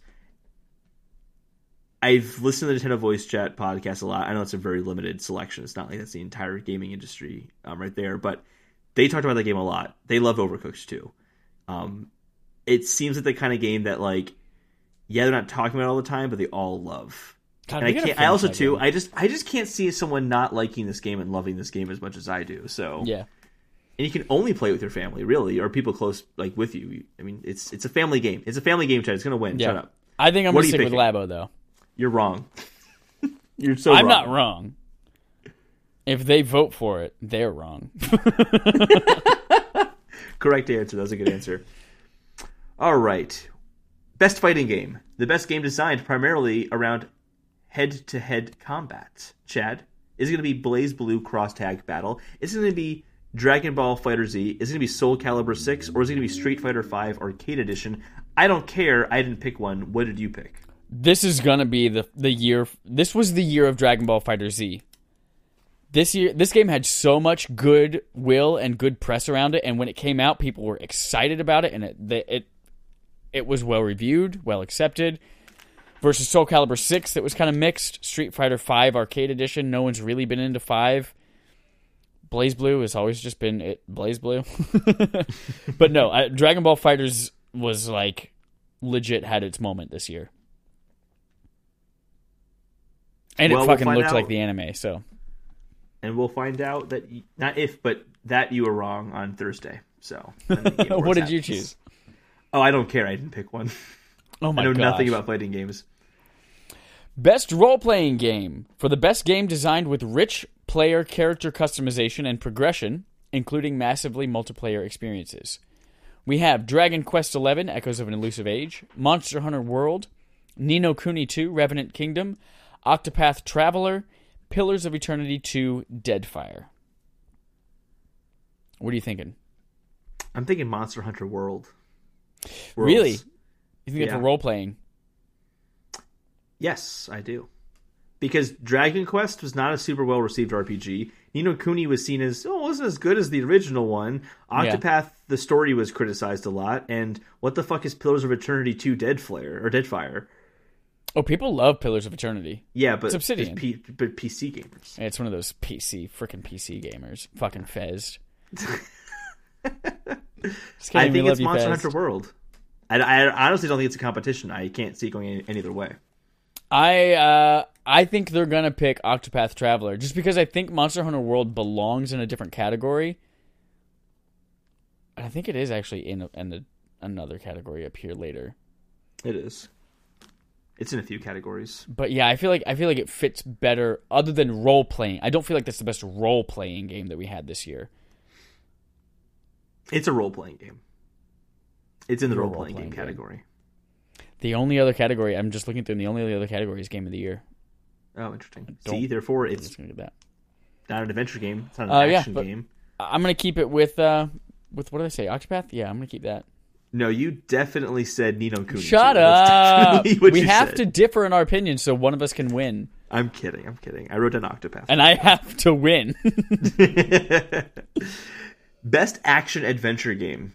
For the best action adventure game, combining combat with traversal and puzzle solving. We have Assassin's Creed Odyssey, God of War, Marvel's Spider Man, Red Dead Redemption 2, all the puzzle solving in Red Dead Redemption 2. so much puzzle solving. Uh, Shadow of the. Tomb Raider. Um, I think Red Dead Redemption 2 had the best traversal because it was so slow. yeah, honestly, I looked at this and I'm like, well, not Red Dead Redemption 2. It's it's a very slow paced game compared to these other ones. Like, it's just it's no, it's not it's not Red Dead Redemption 2. Um, the best action adventure game I think is God of War. However, combining combat with traversal and puzzle solving, honestly, Spider-Man blew that out of the water. I mean, God of War has amazing combat, but it's really light on puzzles, and the puzzles that are there are pretty simple, and traversal is not really a big focus. But Spider-Man, fucking, that describes that to a T. Mhm. So I think Spider Man is Yeah. going to win that one, and it might be the only one it wins. I think God of War is going to take this one. Yeah. Yeah. Pretty convinced of it. All right. Yeah. Next category: best action game. For the best game in the action genre focused on combat. Call of Duty Blops 4, Dead Cells, Destiny 2 Forsaken, Far Cry 5, Mega Man 11. Holden, you specifically did not put Dead Cells in your leaderboards for August because you said, "No, I'm going to play this." Did you in fact Yeah. play this? I did not. I did not. Shocker. I know everybody fucking was all over that game for like 2 months. Yeah. I I, actually put Dead Cells as my prediction for this one. Really? Yeah, I did. I know I know that that's I wouldn't be surprised if it doesn't get it.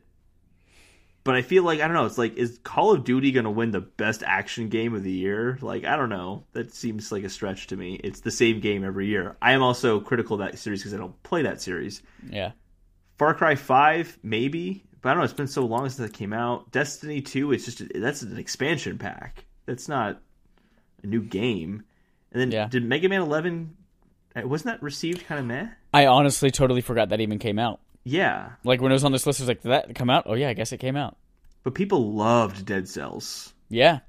And, I guess Call of Duty Black Ops 4, if it had a single player campaign, maybe I would consider it more for this category. But I think it just belongs in the multiplayer Yeah, category, and that's it. So, exactly, yeah, I think I agree with you. Dead Cells. Yeah. I'm actually surprised we agree on this. So far, this is the only thing we've agreed on. And it's actually a pretty odd choice. I think we can both agree on that. Pretty odd choice. Oh man, this next category is fucking yes. Oh, I have a clear answer for this one. Best VR AR game for the best game experience playable in virtual or augmented reality, irrespective of platform. Is it going to be Astrobot Rescue Mission? Is it going to be Beat Saber, Firewall Zero Hour, Moss, or Tetris Effect? What a fucking year for PlayStation VR. Beat Saber. Three of these games are PlayStation VR exclusive. One of them was for a while, and Beat Saber just came to it with an exclusive campaign. It's, What it's a Beat year. Saber. It's going to be Beat Saber. Oh no, I don't think it is. I think it is. Beat Saber, yes, is my favorite game in PlayStation VR. Yeah. However, I think it's going to come down to Tetris Effect because everyone's been all up that game's ass, and then they're like saying it's life changing if you play it in VR. Mm-hmm. And then Astrobot. I think those are the two it's going to come down to. But I think Tetris Effect is going to win it. You think? I think so. All right. I have not personally. That's the only one of these four that I have not played. I can't see you playing that game. But that, yeah, I don't like puzzles. I don't like Tetris. Yeah. But the But way people talk about this game is like it legit could be like people are saying this could legit have a Tetris game of the year, not just VR game of the year, but Tetris could win game of the year from this thing in VR. I just want to say you didn't deny what I said, which means it's now true. You love Luminous. I didn't hear what you said. I didn't hear that because this Well- stupid fucking Google Hangouts call is making you drop out every four seconds. Is it really? It's really clear. terrible. It is It's terrible super- on my side. It's super clear on my side. It's unbelievably clear. I was going to say be a this lot of awkward great. pauses in here. Okay. Are you doing the next one? Um, yes. Best mobile game for the best game playable on a dedicated mobile device. Donut County, Florence, Fortnite, PUBG Mobile, Reigns Game of Thrones. What are you thinking? I don't think it's gonna be Fortnite or PUBG. I just don't see that. Don't see it. Um, I haven't heard of Donut County before You're kidding, all. right? I'm serious. I've not heard about this game. Really? Yeah. It came out like three or four months ago. It's similar to that Katamari Damacy game. And I know Uh, you've talked about. I've, I know you've talked about it, and I know what it is, but I've never seen it. I've never heard anyone talk about it. I've only heard it from you. You're the only Really? person I've ever heard talk about this game. Yeah. okay. Um, Reigns Game of Thrones. I didn't even know that was a game this year. I know. I know what Reigns is. I didn't realize they had a Game Yeah. of Thrones edition. So I'm It gonna pick came out a Florence. month ago. Because Florence is a magical game. Florence was fantastic, and I do feel like enough people played that game and want to give it some some love. Yeah. Um, I think Fortnite might be the only thing that might beat it, just because of what a technical achievement was to have the full version, unhampered game running on Yeah. practically every phone. But I think yeah, Florence is going to win because it like- was designed for mobile devices from the ground up and uses every feature so well. It, it it tells a story in a way that you could only tell on a mobile device as well. Yeah. It just it's so made for mobile. Yeah. And it's 45 minutes, so you know everyone's jumped in and played it. Because there's no like, I don't have 30 minutes to commit to this, or I don't have, sorry, 30 hours to commit to this. And now it did break up actually. I'm Yeah, you are completely frozen on my end. There you go. Oh, now you're talking, but I can't hear you. We're good audio. All right. Um, so I was saying Florence. You're saying Florence as well. Yep. Cool. All right. Next category is indie game. This is the uh, for outstanding and creative and technical achievement in a game made outside the traditional publisher system. We have Celeste, Dead Cells, Into the Breach, Return of the Obra Dinn, and The Messenger. Jed? I haven't played four of these games. I've just heard conversation around Dead Cells and the Messenger, Yeah. but I honestly believe this is where Celeste gets its due. I think No, I, think I, lied. I lied. I lied. Celeste is going to get the next category. But again, that doesn't necessarily mean it doesn't win this one either. From the discussions, God, it's so tough. Like Dead Cells and Messenger, I haven't heard anything of Return of Obra Dinn. I haven't heard anything from Into the Breach. Yeah, mm, same here. I've heard a lot about Into the Breach, but You have a a Return of Obra Dinn I haven't heard anything about. I don't know anything about that game. outstanding creative and technical achievement in a game. God, I'm gonna say. Hmm, I'm gonna say Celeste, and for the next one as well. Well, that answers both uh, because I'm doing Celeste for both as well. All right. Well, for everyone, the next category is also games for impact for a thought-provoking game with a profound pro-social meaning or message. I had a 11 What's that? Sorry, go ahead. I, was, I had a close call though with Florence. It was between Florence and Celeste. I literally have Florence in parentheses next to Celeste because I'm like, if I change my mind midway midway through, it's between the two. But I think Celeste is going to win it. I'll tell you why here in a second. Uh, 1111 Memories Retold, Celeste, Florence, Life is Strange 2, Episode 1, and The Missing, J.J. Macfield and the Island of Memories. I think Celeste is going to win this one because of the second half of the description a profound pro social meaning or message. Like Celeste dealing, I don't want to spoil too much about the game, but its message and the way that it kind of brings that into acceptance and tells people it's okay to be struggling with this and it's okay to embrace it and that you do have your own mountains and demons like that pro social meaning i think outweighs florence which just tells a really great story from beginning to end That's kind of where I felt as well. Like Florence is about a relationship. It's not really like impactful necessarily in the same Right. way that Celeste will like help someone who's struggling with. So I'm not again I'm not gonna spoil it, but struggling with something can help them overcome that. yeah And even I really, I mean, I have, I, I can relate very deeply to what Celeste was about. I think a lot of people can. yeah Being very vague for people who haven't played the game before, that made no sense to most people. if you haven't played celeste obviously from the way we've been talking about it you should fucking play celeste it's amazing. Yeah, it came out a long time It's ago. legit too, one of the best games of the and year, it's so. still Yeah, it came out in being January. talked about. Yeah. Next category is best performance. This is awarded to an individual for voice acting, motion capture, and or performance capture. This is going to be Bryan Dechart as uh, Connor from Detroit Become Human, Christopher Judge as Kratos, um, God of War. I know I don't know Christopher Judge, but I've seen him before. He was in like Stargate. I had no idea he was God of he was uh, Kratos. It's too funny. Um, has no he always who been he is. Kratos? Uh, i don't think so Right. Melissanthi, um, is it Mahut as Con- uh, Cassandra in Assassin's Creed Odyssey? Roger Clark as Morgan, sorry, as Arthur Morgan in Red Dead Redemption 2, and Yuri um, um, Lowenthal as Peter Parker in Marvel's Spider-Man. this is such a hard category It is. I'm going to say this right now. Um, I don't think Detroit Become Human. Bryan uh, Dechart will get it just because I don't think as many people have played Detroit Become Human as have Yeah. played God of War, Assassin's Creed. i mean he was fantastic in that Spider-Man. game but yeah I'm sure he right. was. I'm not. There's no comment to his performance at all. I have not played the game. I don't know how his performance was. Um, but I just think the other games are much bigger games. So, Yuri as Peter Parker gave an exceptional performance, and he took Spider-Man into like a like that Peter Parker. Like you cared about Peter Parker's struggles as well. So when he's outside of the suit, he does such a great job, and especially towards the end, like the ending couple of scenes, he was really really great. But I think.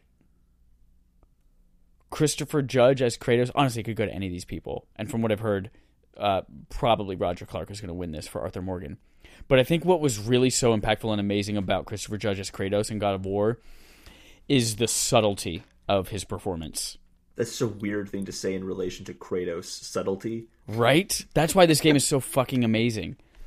But the the subtlety of everything, just the the little gestures that you saw in the trailer, where he's like, he goes to comfort his son, and he's like, Ugh, but I can't. I've got to toughen him up. I can't comfort him by patting him on the back or rubbing his back or something like that. And the choices that he has to make in Don't that game the and the decisions and everything, the way that he deals with it, and the small, subtle things that he does with his acting on his face and his body language, like to to take really great writing and so obviously acted out well is something Yuri did really great. But to take that and make very tiny, subtle things is, I think, what Christopher Judge really. I'm not. I'm not explaining this great, greatly, but Christopher Judge had a lot better subtlety in it, and I think that's really hard to do. I have know nothing about Cassandra other than in Assassin's Creed, other than the game stuttered a lot for me. So So, game of the year. yeah, she stuttered all of her lines. She stuttered all over the lines. Um, But Roger Clark is Arthur Morgan from the trailers. Even I could tell that he was going to be incredible, and from what I've heard, and yeah, I did listen to spoiler casts for it already, so I know how it ends and I know how his performance ends. But apparently, he's amazing as well. you know more about that story than I do. Then, Yep. I'm picking Roger Clark just because when I was reading this list, I go, "Oh yeah, that's right. Roger Clark was, I mean, uh, Arthur Morgan was played by somebody. He's not a real person." yep. So I'm like, yeah, I think if that was my thought, I should pick him. I think I think Roger Clark's going to win as well, yeah, um, I hear, but it, it legit could be any of them. Yeah, it's it's harder to tell. This is a really, really. I think this is a especially subjective one because it's it's a very specific part of a game, as opposed to the whole experience. And I think most people don't pay attention to performances that much in games. Yeah. Um, moving on, best audio design presented by Dolby. We have Call of Duty. Every time I hear something like that, like presented by, I always think on of based on the novel Push by Sapphire. That's what it is. It's best audio design. Based on the, um, I I already messed it up. Damn it! There you go. You say it next time. That way it's funny. I can't do these things. Best audio design presented by Dolby. I can do things normally, Chad. Just like that. Recognizing the best in-game audio and sound design. We have Call of Duty Blops 4, Horizon Blah, Forza Horizon 4, not Horizon Zero Dawn. I almost said that. God of War, Marvel's Spider-Man, Red Dead Redemption 2. I'm getting really tired. I just realized. this is one. This is where I think Spider Man's going to win. Audio The- design. The yeah, the amazing things Oh, that they go through. what did you pick to- for actor? I'm sorry. What did you pick for best performance? Roger Clark. Uh, Roger Clark, yeah. Okay.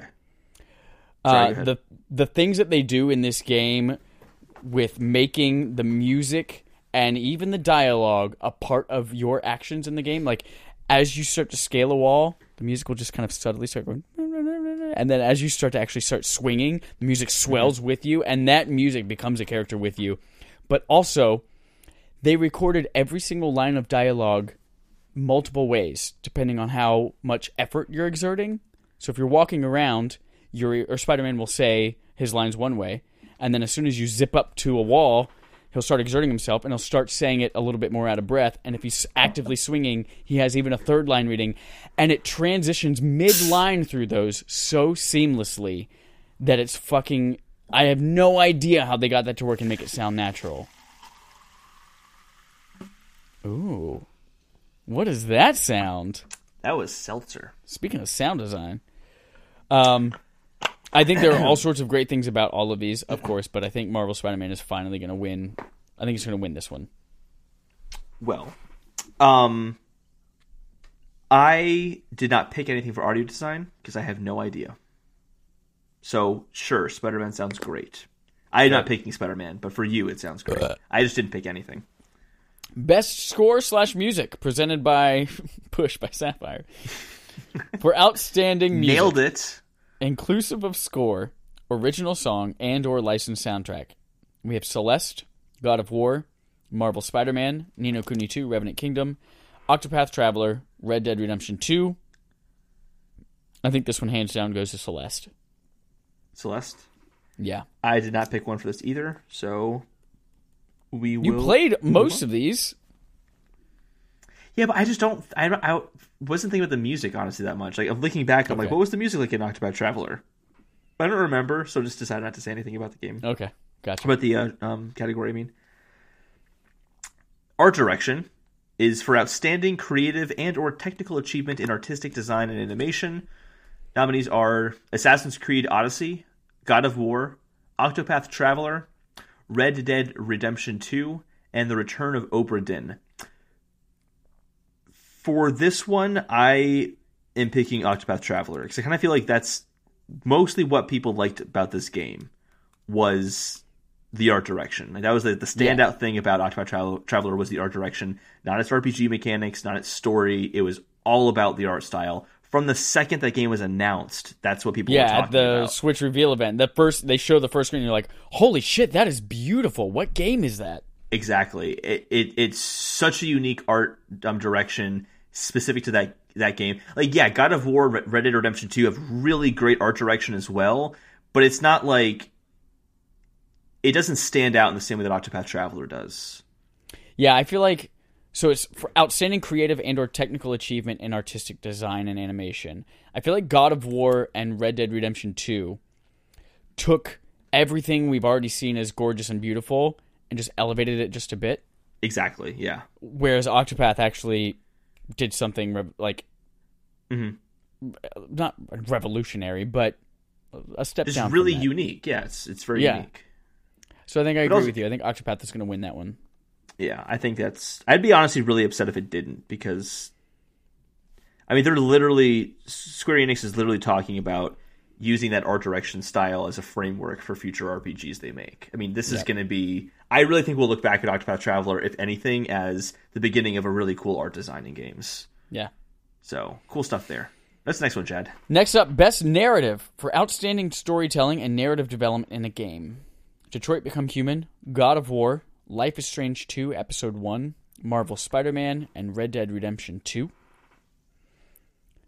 This one's hard. I, I want it to be Oh, this is easy for me. I wanted to be Detroit Become Human because of just the absolute craziness that goes on behind the scenes and all the different possibilities you could actually end up this, with this in the in the game. But I know that's not going to get it because so many reviewers got shitty endings. It sounds like or shitty gameplays. Um, and then from there it comes down to for me probably God of War or Red Dead Redemption Two. And knowing a lot about Red Dead Redemption 2's story from the spoiler casts and God of War, I think I'm gonna go. I think they're gonna pick God of War. All right. I was thinking Detroit because that it's kind of the same reason as Octopath Traveler. It's that game's reason for being. Yeah, but uh, there are when you think about the reviews, a lot of them were like, "Man, this is really amazing," but the story's kind of so-so, or motivations weren't quite clear. But you know, my experience was very different because of the route that we chose. Uh, So I think enough of these outlets but you got have a to- bad route. To, you have to keep in mind at the same time though that that's that review is only one person's opinion at that publication when they are stating uh, or when they're selecting uh, a nomination when the jury selecting a nomination in this case or a winner it's a consensus across the publication i think isn't it Yeah, but then you think about like everyone played God of War. They all sell the same amazing story, and they all were high as fuck on it. okay that's a good point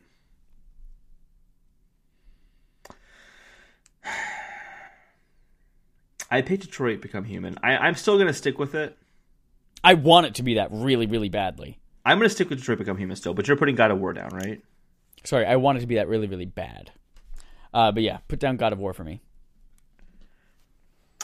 Game direction is the next one.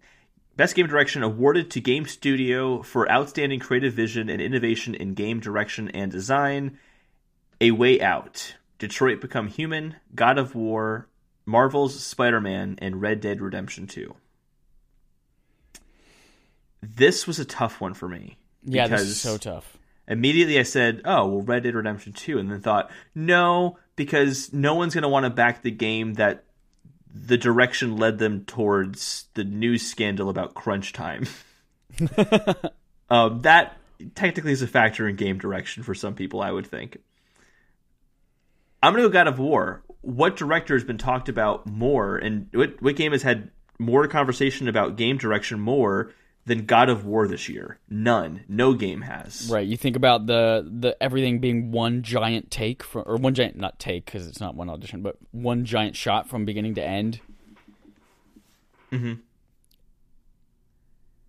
A Way Out did some cool stuff, but a lot of it was just like stuff we've seen before, just in a split screen type. I mean, I don't know. Also, like, yeah, it was kind of unique in moments, but not as like an entire experience. Right. I didn't really enjoy A Way Out when I look back at it. Outstanding creative vision and innovation in game direction and design. That was probably the most innovative in game direction of them all. Having the required multiplayer and those, but I don't know. Detroit, I don't know. It for me, it comes down to Detroit or God of War, and I think, I think Detroit was enough of an evolution of Heavy Rain to make it outstanding, but I think it was still kind of around that same idea as Heavy Rain. So God of War. Mm-hmm. I'm going to go God of War. All right. God Then we of have- War. Best ongoing game. Awarded to a game for outstanding development of ongoing content that evolves the player experience over time. Destiny 2 Forsaken, Fortnite, No Man's Sky, Overwatch, Tom Clancy's Rainbow Six Siege. I think this is very obviously going to Fortnite. Yep, I said the same thing. with all of the crazy ass innovation things where games from items from the game are disappearing and then showing up in places all over the world and then giant purple cubes are appearing and Thanos is in it and I think they are doing that game right and it's constantly supported and people are still playing it because of that. I couldn't agree more. All right. Lastly- the last one. Game of the Year, recognizing a game that delivers the absolute best experience across all creative and technical fields. We have Assassin's Creed Odyssey, we have Celeste, God of War, Marvel's Spider Man, Monster Hunter World, and Red Dead Redemption 2. Chad, what is going to win Game of the Year? God of War. God of War. God of War is I gonna agree with win. you. Yep. And want to why? As much as I really love Red Dead Redemption 2, God of War was not nearly as as as polarizing as Red Dead Redemption 2 was. There are people who love Red Dead Redemption 2. There are people who can't stand it. We've got both of those types on this podcast right now. Exactly. Well, I like God of I like God of War. no, I mean Red Dead Redemption. Oh, oh yeah, yeah. We haven't played it though. But I've decided that I hate it. So oh, okay, I see. Celeste I'm just is, kidding. That's a character that I put on. Celeste is a really great game, but it's not going to win Game of the Year. Marvel Spider-Man, I think it's the same thing. It's going to be kind of unfortunately forgotten about. Monster World is just it's too niche, I think, to be Game of the Year. I, uh, I Yeah. actually that's not true. It was a huge selling game. It was. It was their best selling game, right? Capcom's was, best selling yeah. game ever, I think. I take it back. Monster Hunter World Game of the Year. it sold a lot of copies. No, I'm still taking God of War. Assassin's Creed Odyssey is gonna. That's the one that's gonna get shafted this year. Yeah. Everyone loved that game though. Well, honestly, I think Red Dead Redemption 2 is going to get shafted. I don't have it as a single prediction. You have the performance. Well, Roger Clark, but I'm talking like the game itself. Oh shit! I don't think I have it down for a single one either. Yeah, Spider Man and that. Well, you have Spider Man for a few, but I don't have Spider Man for anything. Yeah, I, I, I think Spider Man's got sound design in the bag. And then what Yeah. else did I say? Action adventure game. Yeah. Yeah, action adventure game and RPG. No, shut up. Get out of here. I did not say best RPG Spider Man. I'm putting you down for Spider Man Best RPG. I think you'll get it. um, All no, right, so that's our predictions. Tune in on Thursday night to the Game Awards, uh, streaming on Twitch and I assume YouTube and some other places as well. We'll kind of recap next week, I think, with how we went, kind of taking a look at the different announcements that were made as well. I'm sure next Yeah. week's basically going to be a Game Awards episode. yeah, I, I'd imagine it will be. We're going to wrap up tonight with the end game. This is where we reach out and talk to you, the community. Great show, the community. No the no article on it. It's just community. Excuse me. And uh, we do a couple of things tonight. We're going to do subscriber interrupt. Nope. Tonight we're going to do game on game show and the participation award. So every month we give out a twenty dollar prize to the gaming service of your choice for just participating with our show, whether that is referring a friend to us, reviewing us on a podcast service of your choice, or interacting with us on Twitter with anything more than just a like. and um, so we kind of compile all of that information. This month, we were supposed to do it last week, but we had to cut it short. So this month, we are going to. I'm turning up the volume of my HomePod so you guys can hear it when I ask it. There it is. We're going to pull from one of. Let me pull up my spreadsheet. We had 14 entries for the month of November. And I'm going to have uh, Siri give us a number. Hey, Siri, pick a number from 1 to 14. Random number between 1 and 14 is 2. 2 is Fezd IRL. I assume you want Steam, but I'm going to ask you anyway. Check your DMs on Twitter, and we will get you that $20 game certificate to the service of your choice. Yay! Congratulations. Thank you, sir, for being a part of our community. Congratulations, Fez. Although I'm very confused. I thought Tunic was supposed to win all of these. Shh. We still give him 20 bucks on the side. We just don't make it public. Congratulations, Um, Fez. Tunic did win what? Was it last three or two?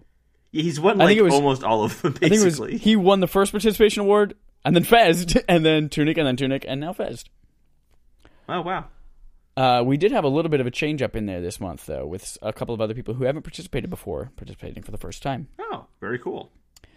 Next up, we're going to do our game on game show. We're going to make this one brief. It's actually technically when we were supposed to do last week. It's also all Zelda Ocarina of Time uh, themed. Oh, I like this. So, video game would you rather? I've got five things here. We're going to go through three that are actual would you rathers and then three that are kind of would you rathers, but technically something else. Ready? Yes. Would you rather be stuck on an elevator with the Lost Woods theme, parentheses, sorry, a song, on repeat, or trapped in a dark closet with the Song of Storms, parentheses, windmill song, on repeat? So basically, in a tiny space, which song would drive you less crazy? the Lost Woods theme, or Song of Storms? I think I'll take Song of Storms. I actually whistle the Song of Storms a lot. I think I'm gonna agree with you. Song of Storms, like Lost Woods, is like fun, like and then after it starts to repeat itself the second time, I'm already sick of it. All right, yeah, pretty much. Would you rather? Wait a minute. Oh, okay. I was like, wait a minute. This is just Harry Potter. No, it's not. Would you rather listen to Harry Potter and the Sorcerer's Stone audiobook as read by Navi, or listen to the Beatles discography as sung by Navi? So, just the first Harry Potter book or all the Beatles songs? Correct. I think that well, Beatles songs are only like basically like 30 seconds each. They're really short. No, they're And- not. Well, they're like 2 minutes long. They're like short songs, That's a they? normal ass song length, like two to three minutes. Well, I listen And then to some of them are are like, like six or seven, but Well, I listen to house music, which is all like seven to ten minute long songs. So th- two to three minutes is a very short song for me, and I don't. Yeah, I'll take that. I don't think they had as much compared to a Harry Potter book, so I'll take that one. Yeah, I think I'm gonna go with the Beatles. One because it's mostly good music, uh, and I think that would be funnier and more entertaining and less obnoxious than just listening to the whole book as read by Navi. Yeah, like three Would chapters rather- of Harry Potter would already be longer than all the Beatles songs. I think. Exactly. Yeah. Would you rather play the entire Ocarina of Time game without the ability to run, or you have to play the entire game with only the ability to gallop full speed on Epona? And by Only run, the I mean ability to gallop full speed. I, I would I would not choose that one because I can just not use Epona. Right. And okay, and then yeah, you're you're not running, you're like going at sneaking walking speed for the entire game. Oh. Then yeah, Epona. I'll I'll take Epona being fast all the time because I. Yeah, I'll take that one. But also imagine Epona trying to navigate some of those really tricky skinny paths like bridges and and ropes that you got to climb on going at full speed. Oh wait a second. So Epona, I, I have to also be on Epona the entire game. You you are on Epona the entire game solving all the puzzles on Epona, always gathering at full speed, galloping at full speed. Well, I'll point this out. Um, you can't get Epona until you're adult Link, and that means you can't start the Yeah. game. So you also have the ability to run Holden from the beginning. Mm-hmm. This is a would you rather. This is a hypothetical. Chad, I'll take Epona going really fast because at least it'll be over with quicker. Hopefully, dodging enemies like dodging bosses will be really hard if you're walking at a snail's pace. Mm, that's true. I honestly, I don't know if I could do a lot of those puzzles on Epona, but I know I could if I were walking. So I think I'm gonna go with that because I would at least finish the game. Could you beat the bosses? Maybe not. Yeah, but I know that I couldn't do some of those puzzles on Epona. So All right, whatever. We'll agree Next to up. disagree. we've got two Mary fuck kills. All right. We've got Darunia. I think I'm saying that's the leader of the Gorons. Yep. King Zora, or Talon, Malon's father, the milkman. Mary fuck kill. Go.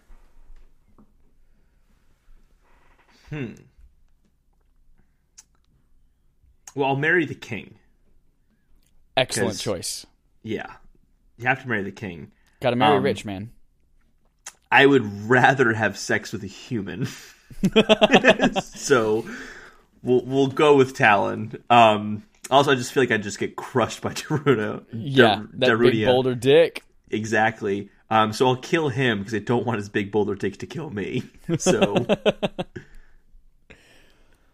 Good honestly, I can't see you doing it any other way. I no, think I, that's the only I'm way to going do to it. pick that exact option as well. Marry King Zora for Yeah, the yeah. money, kill Darunia, and then fuck Talon. Just 'cause he's And the he'll be only asleep human. the whole time too. So Exactly, exactly. It won't be so Finally- bad. It's it's it's comfortable sleeping with someone who's sleeping. It- yeah, it'll be rape. It's okay. yeah, it's totally great. Oh my god. We do not condone Um, that, by the way, just to be no. perfectly clear. No, we are not a Supreme Court justice. Next up, marry, fuck, kill. This is the final one for today. Would you rather marry, fuck, or kill Zelda, Saria, or Princess Ruto? Marry Princess Zelda. Yeah? Yeah, she she'd be a great wife. What are, what are the two again? Saria. Saria, and then Princess Ruto, King Yeah. Zora's daughter. um, I'm I'm just gonna have to kill Princess Ruto because I think she's weird. She she's wanted to be engaged to you since childhood, even though you were not even in her life, but for like a day. So that's creepy. That's weird. Not marrying that. And then again, Kasari is human. I'll I'll have sex with her. And I want to have sex. I with the- think uh, with the alien thing. Ruto would have would make for some hot sex. But she's crazy though. Yeah, but crazy and she wants you real bad. She's gonna be good and bad. All right, that, and that's a fair point. But Yep. again, she's really crazy. I think she's. But you only got to do really it once and her. then bye. All right, all right, fair, fair, fine. I think uh, I think Sari is cute, and green's my favorite color, and she has green hair. But okay. mostly, I'm gonna marry her because I feel like Zelda is one of those like girls who's super spoiled but doesn't realize she's spoiled, and she's gonna expect things a certain way. Oh, she's always been pampered, and so I'm like, no, I see Zelda. I we see Zelda very differently. Zelda is a determined woman who is willing to sacrifice herself for the greater good. She literally hid herself as Sheik and lived in hiding. Oh, I fucking totally forgot she was Sheik. Yeah. She's a determined, powerful woman. That's who I want by my side in marriage. That's that's Mm. important. I don't know, but she's always had someone taking care of her her whole young life. And then she suddenly didn't have to when she was Sheik because she's a badass. Nope, I'm sticking with Saria. Kill Zelda. Murder her. You're literally you're literally choosing Saria who sits and plays the flute all the time to Yeah. Zelda who like Who I've is already admitted has the most obnoxious song. yep, that's who I'm picking. All right, fine. We disagree. It's funny. We totally agreed on the first one, and we're d- in complete disagreement on the second one. You're right. We could pick completely different things. Nice. All right, that wraps up Would You Rather, and it also wraps up our episode for that's just under two hours. yeah, this is our longest first week of episode yet. Your mom. I think. It is. Oh, Oh, uh, yeah. Tune in next week we'll kind of take a rundown of what happened at the Game Awards, and then the next week will be was that the week before Christmas? Heilige Scheiße. Yeah, it's coming up fast. All right, guys. Thank you for listening. Participate with us for Twitter on the participation trophy at the end of the month. You'll get some mun muns, maybe. All right. Thank you guys for listening. Here is our usual sign off. Hey now, you're a rock star.